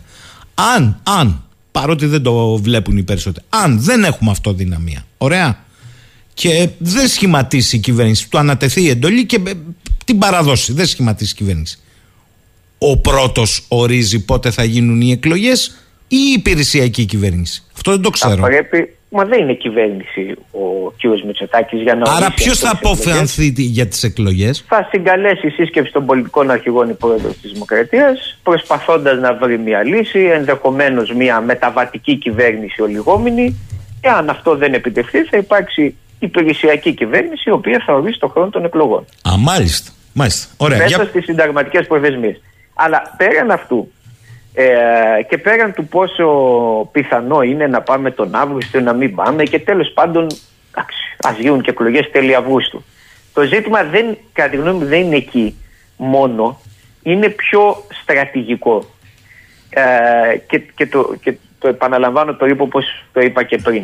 Η σταθερότητα στην οποία αναφέρεται ο κύριος Μητσοτάκης και ένα μεγάλο μέρος του πολιτικού συστήματος, αλλά εν προκειμένου ο κ. Μητσοτάκης, είναι η σταθερότητα στην κατάσταση την οποία περιγράψαμε πριν και στην οποία δεν έχει νόημα να αναφερθώ ξανά. Αυτή η σταθερότητα δεν μπορεί να παρέξει τίποτα το θετικό για τη μεγάλη πλειοψηφία. Δηλαδή στην καλύτερη περίπτωση θα συνεχίσει να μοιράζει επιδόματα πιθανότατα αυτά τα επιδόματα θα κοπούν κάποια στιγμή προς τα τέλη της χρονιάς ή αρχές επομένης όταν θα ξανασφίξουν τα δημοσιονομικά λογιά από την Ευρωπαϊκή Ένωση. Όσο πιο ενισχυμένη είναι μία κυβέρνηση εν ώψη αυτών των γεγονότων, με τόσο μεγαλύτερο θράσος και αλαζονία θα λέει στον ελληνικό λαό μην μιλάτε, εσείς με ψηφίσατε. Λοιπόν, έχουμε συμφέρον και τόσο πιο πιθανό είναι να κλείσει ετεροβαρή συμφωνία στην εξωτερική πολιτική, να μοιράσει δισεκατομμύρια στους φίλους της και πάει λέγοντας. Έχουμε συμφέρον από μια τέτοια η κυ- κυβέρνηση να είναι ισχυρή. Κατά τη γνώμη μου όχι. Ο Χρήστος από την Ξάνθη λέει: Ζω στην Ξάνθη από το 85. Είναι αστείο. 1985. Είναι αστείο να ισχυρίζονται κάποιοι ότι μόλις σήμερα προέκυψε το ζήτημα της μειονότητας. Όλα τα κόμματα εξουσίας το έχουν χρησιμοποιήσει κατά βούληση. Μην τρελαθούμε τώρα. Ε, δηλαδή, περίπου, ε, όχι περίπου, έρχεται στα λόγια σας, ε, κύριε Τζίμα. Μα δεν είναι γνωστό αυτό. Αλλά είναι εντυπωσιακή ανευθυνότητα. Αυτών οι οποίοι κατά τα λοιπά θέλουν να προβάλλονται ως η υπεύθυνη πολιτική δύναμη. Κύριε Τζίμα, ε, κλείνοντας, θέλω να σας ρωτήσω στο καθαρά επιστημονικό πεδίο. Θεωρείτε ότι μία περίοδος που άνοιξε με βίο τρόπο τέλη 9 αρχές 10 ολοκληρώνεται τώρα; Εννοείται στο εσωτερικό ναι, ή ναι, ναι, διεθνώς. στο εσωτερικό, στο εσωτερικό. Το διεθνές έχουμε καταλάβει ότι είμαστε σε φάση ε, ραγδαίων ανακατατάξεων. Αυτή η περίοδος με ό,τι μεταβολισμούς, μεταμορφισμούς, πολιτικά σχήματα να ανεβαίνουν, να κατεβαίνουν, με έναν τρόπο σχηματοποιείται και οδηγείται σε μια αποκριστάλλωση τώρα και θα είναι μια λειτουργία, ε, θα το πω, μπορεί να φανεί βαρύ σε κάποιους, του 1,5 κόμματος, ένα ισχυρό κόμμα που θα κυβερνά και ένα ή, ή, ή μη μισό, μισό που θα είναι όλοι οι άλλοι. Νομίζω ότι από οικονομικής κοινωνικής απόψεως έχουμε ένα συνεχές. Δηλαδή είμαστε από το 8 και μετά σε φάση κρίσης και η κρίση συνεχίζεται. Δεν ξέρουμε πότε θα τελειώσει. Αυτό είναι πρωτοφανές για τα ελληνικά δεδομένα και όχι μόνο για τα ελληνικά, αλλά είναι μια πραγματικότητα. Έχουμε 15 χρόνια οικονομικής κρίσης. Εξού και ακόμη και σήμερα είμαστε 25% κάτω από το ΑΕΠ που είχαμε το 2007. Είναι, αυτό να το σκεφτείτε, είναι τεράστιος. Και θυμηθείτε ότι η Ελλάδα το 1958, 19 χρόνια μετά, είχε φτάσει στο επίπεδο του 1939. Δηλαδή, περνώντα από κατοχή και εμφύλιο, mm. μας πήρε 19 χρόνια τελικώς για να φτάσουμε εκεί που ήμασταν πριν από εκείνα τα γεγονότα. Χωρίς να έχουμε περάσει από πόλεμο, κατοχή και εμφύλιο, 15 χρόνια μετά απέχουμε 25%. Δηλαδή, για να φτάσουμε στο επίπεδο του 2007, είναι απίθανο να το πετύχουμε ε, σε χρόνο ίδιο με εκείνο που μας είχε πάρει κάτι από την κατοχή και τον εμφύλιο. Για να καταλάβουμε πόσο βαθιά δηλαδή είναι η κρίση. Ε, άρα η οικονομική κρίση θα συνεχίζεται. Πολιτικά θα χώριζα σε δύο κομμάτια. Έχουμε την περίοδο 2009-2015 που είναι η περίοδος του μεγάλου μετασχηματισμού. Γκρεμίστηκε ο παλαιός δικοματισμός, ο μεταπολιτευτικός μάλλον δικοματισμός και την περίοδο 2015-2023 που είναι μια περίοδος σταθεροποίησης ε, με έναν ασθενή δικοματισμό. Ε, η περίοδος που, α- που, στην οποία βρισκόμαστε εκτιμώ ότι είναι μια μεταβατική περίοδος. Ε, θα έχουμε αυτό που είπατε πολύ σωστά, ε, το 1,5 κόμμα, λέει στην πραγματικότητα τι, μια ισχυρή, τουλάχιστον φαινομενικά, ισχυρή όμως σχέση με τα άλλα κόμματα δεξιά και ένα ασθενές κέντρο, το οποίο μάλιστα θα κινείται δεξιόστροφα υπό την πίεση της δεξιάς, όπως παλιά το ΠΑΣΟΚ ως ηγεμονικό κόμμα ανάγκαζε τη δεξιά να κινείται αριστερόστροφα για τα δικά της δεδομένα. Αυτή όμως είναι μια μεταβατική περίοδος, δεν μπορεί να διατηρηθεί για πολύ λόγω των κοινωνικών και οικονομικών εξελίξεων. Άρα νομίζω ότι θα πάμε σε νέες, γεν, νέες γένες, ε, σε νέα κόμματα ή σε νέες συνθέσεις προϋπαρχόντων κομμάτων ε, το επόμενο διάστημα. Μάλιστα. Λοιπόν, ε, κύριε Τζίμα, φτάσαμε ε, στο τέλος. Μου λέει εδώ κάποιος ε, φίλος, δηλαδή ο κύριος Τζίμας, με τον οποίο δεν διαφωνώ όλες τις άλλες αναλύσεις, υπονοεί με έναν τρόπο ότι το ΚΚΕ είναι νατοική μαριονέτα; Δεν είπε αυτό ο κύριος Τζίμας. Δεν είπα αυτό. Είπα ότι ε, πολλέ, πολλές φορές τα κόμματα μέσα στην ε, ήττα τους ή στην ε, υποχώρησή τους ε, αντικειμενικώς λένε πράγματα τα οποία συμφέρουν αυτόν με τον οποίο είναι απέναντι. Λέω ότι το ΚΚΕ πήρε μια θέση η οποία αντικειμενικώς είναι αυτό το οποίο θα ήθελε να ακούσει από το ΚΚΕ ε, να ακούσουν είπα. Δεν λέω ότι είναι μαριονέτα. Η μαριονέτα είναι άλλο πράγμα. Και ε, η μαριονέτα είναι κάποιος ο οποίος είναι ελεγχόμενος, είναι ποδηγετούμενος. Αντιθέτως, έχουμε πάρα πολλές περιπτώσεις, διότι τα πολιτικά πρόσωπα και οι πολιτικές δυνάμεις είναι δυναμικοί οργανισμοί. Έχουμε πάρα πολλές περιπτώσεις και ηγετών και δυνάμεων, οι οποίες δεν υποτάχθηκαν, δεν έγιναν μαριονέτες ποτέ, παρόλα αυτά περάσαν φάσεις κατά τις οποίες ε, έως και προσχωρούσαν στη θέση, στη θέση των αντιπάλων τους χωρίς να το θέλουν πολύ συχνά ή τέλος πάντων αντιμετώπιζαν ένα αδιέξοδο ή συνθήκες τις οποίες θεωρούσαν ότι, στις οποίες θεωρούσαν ότι δεν μπορούσαν να ανταπεξέλθουν.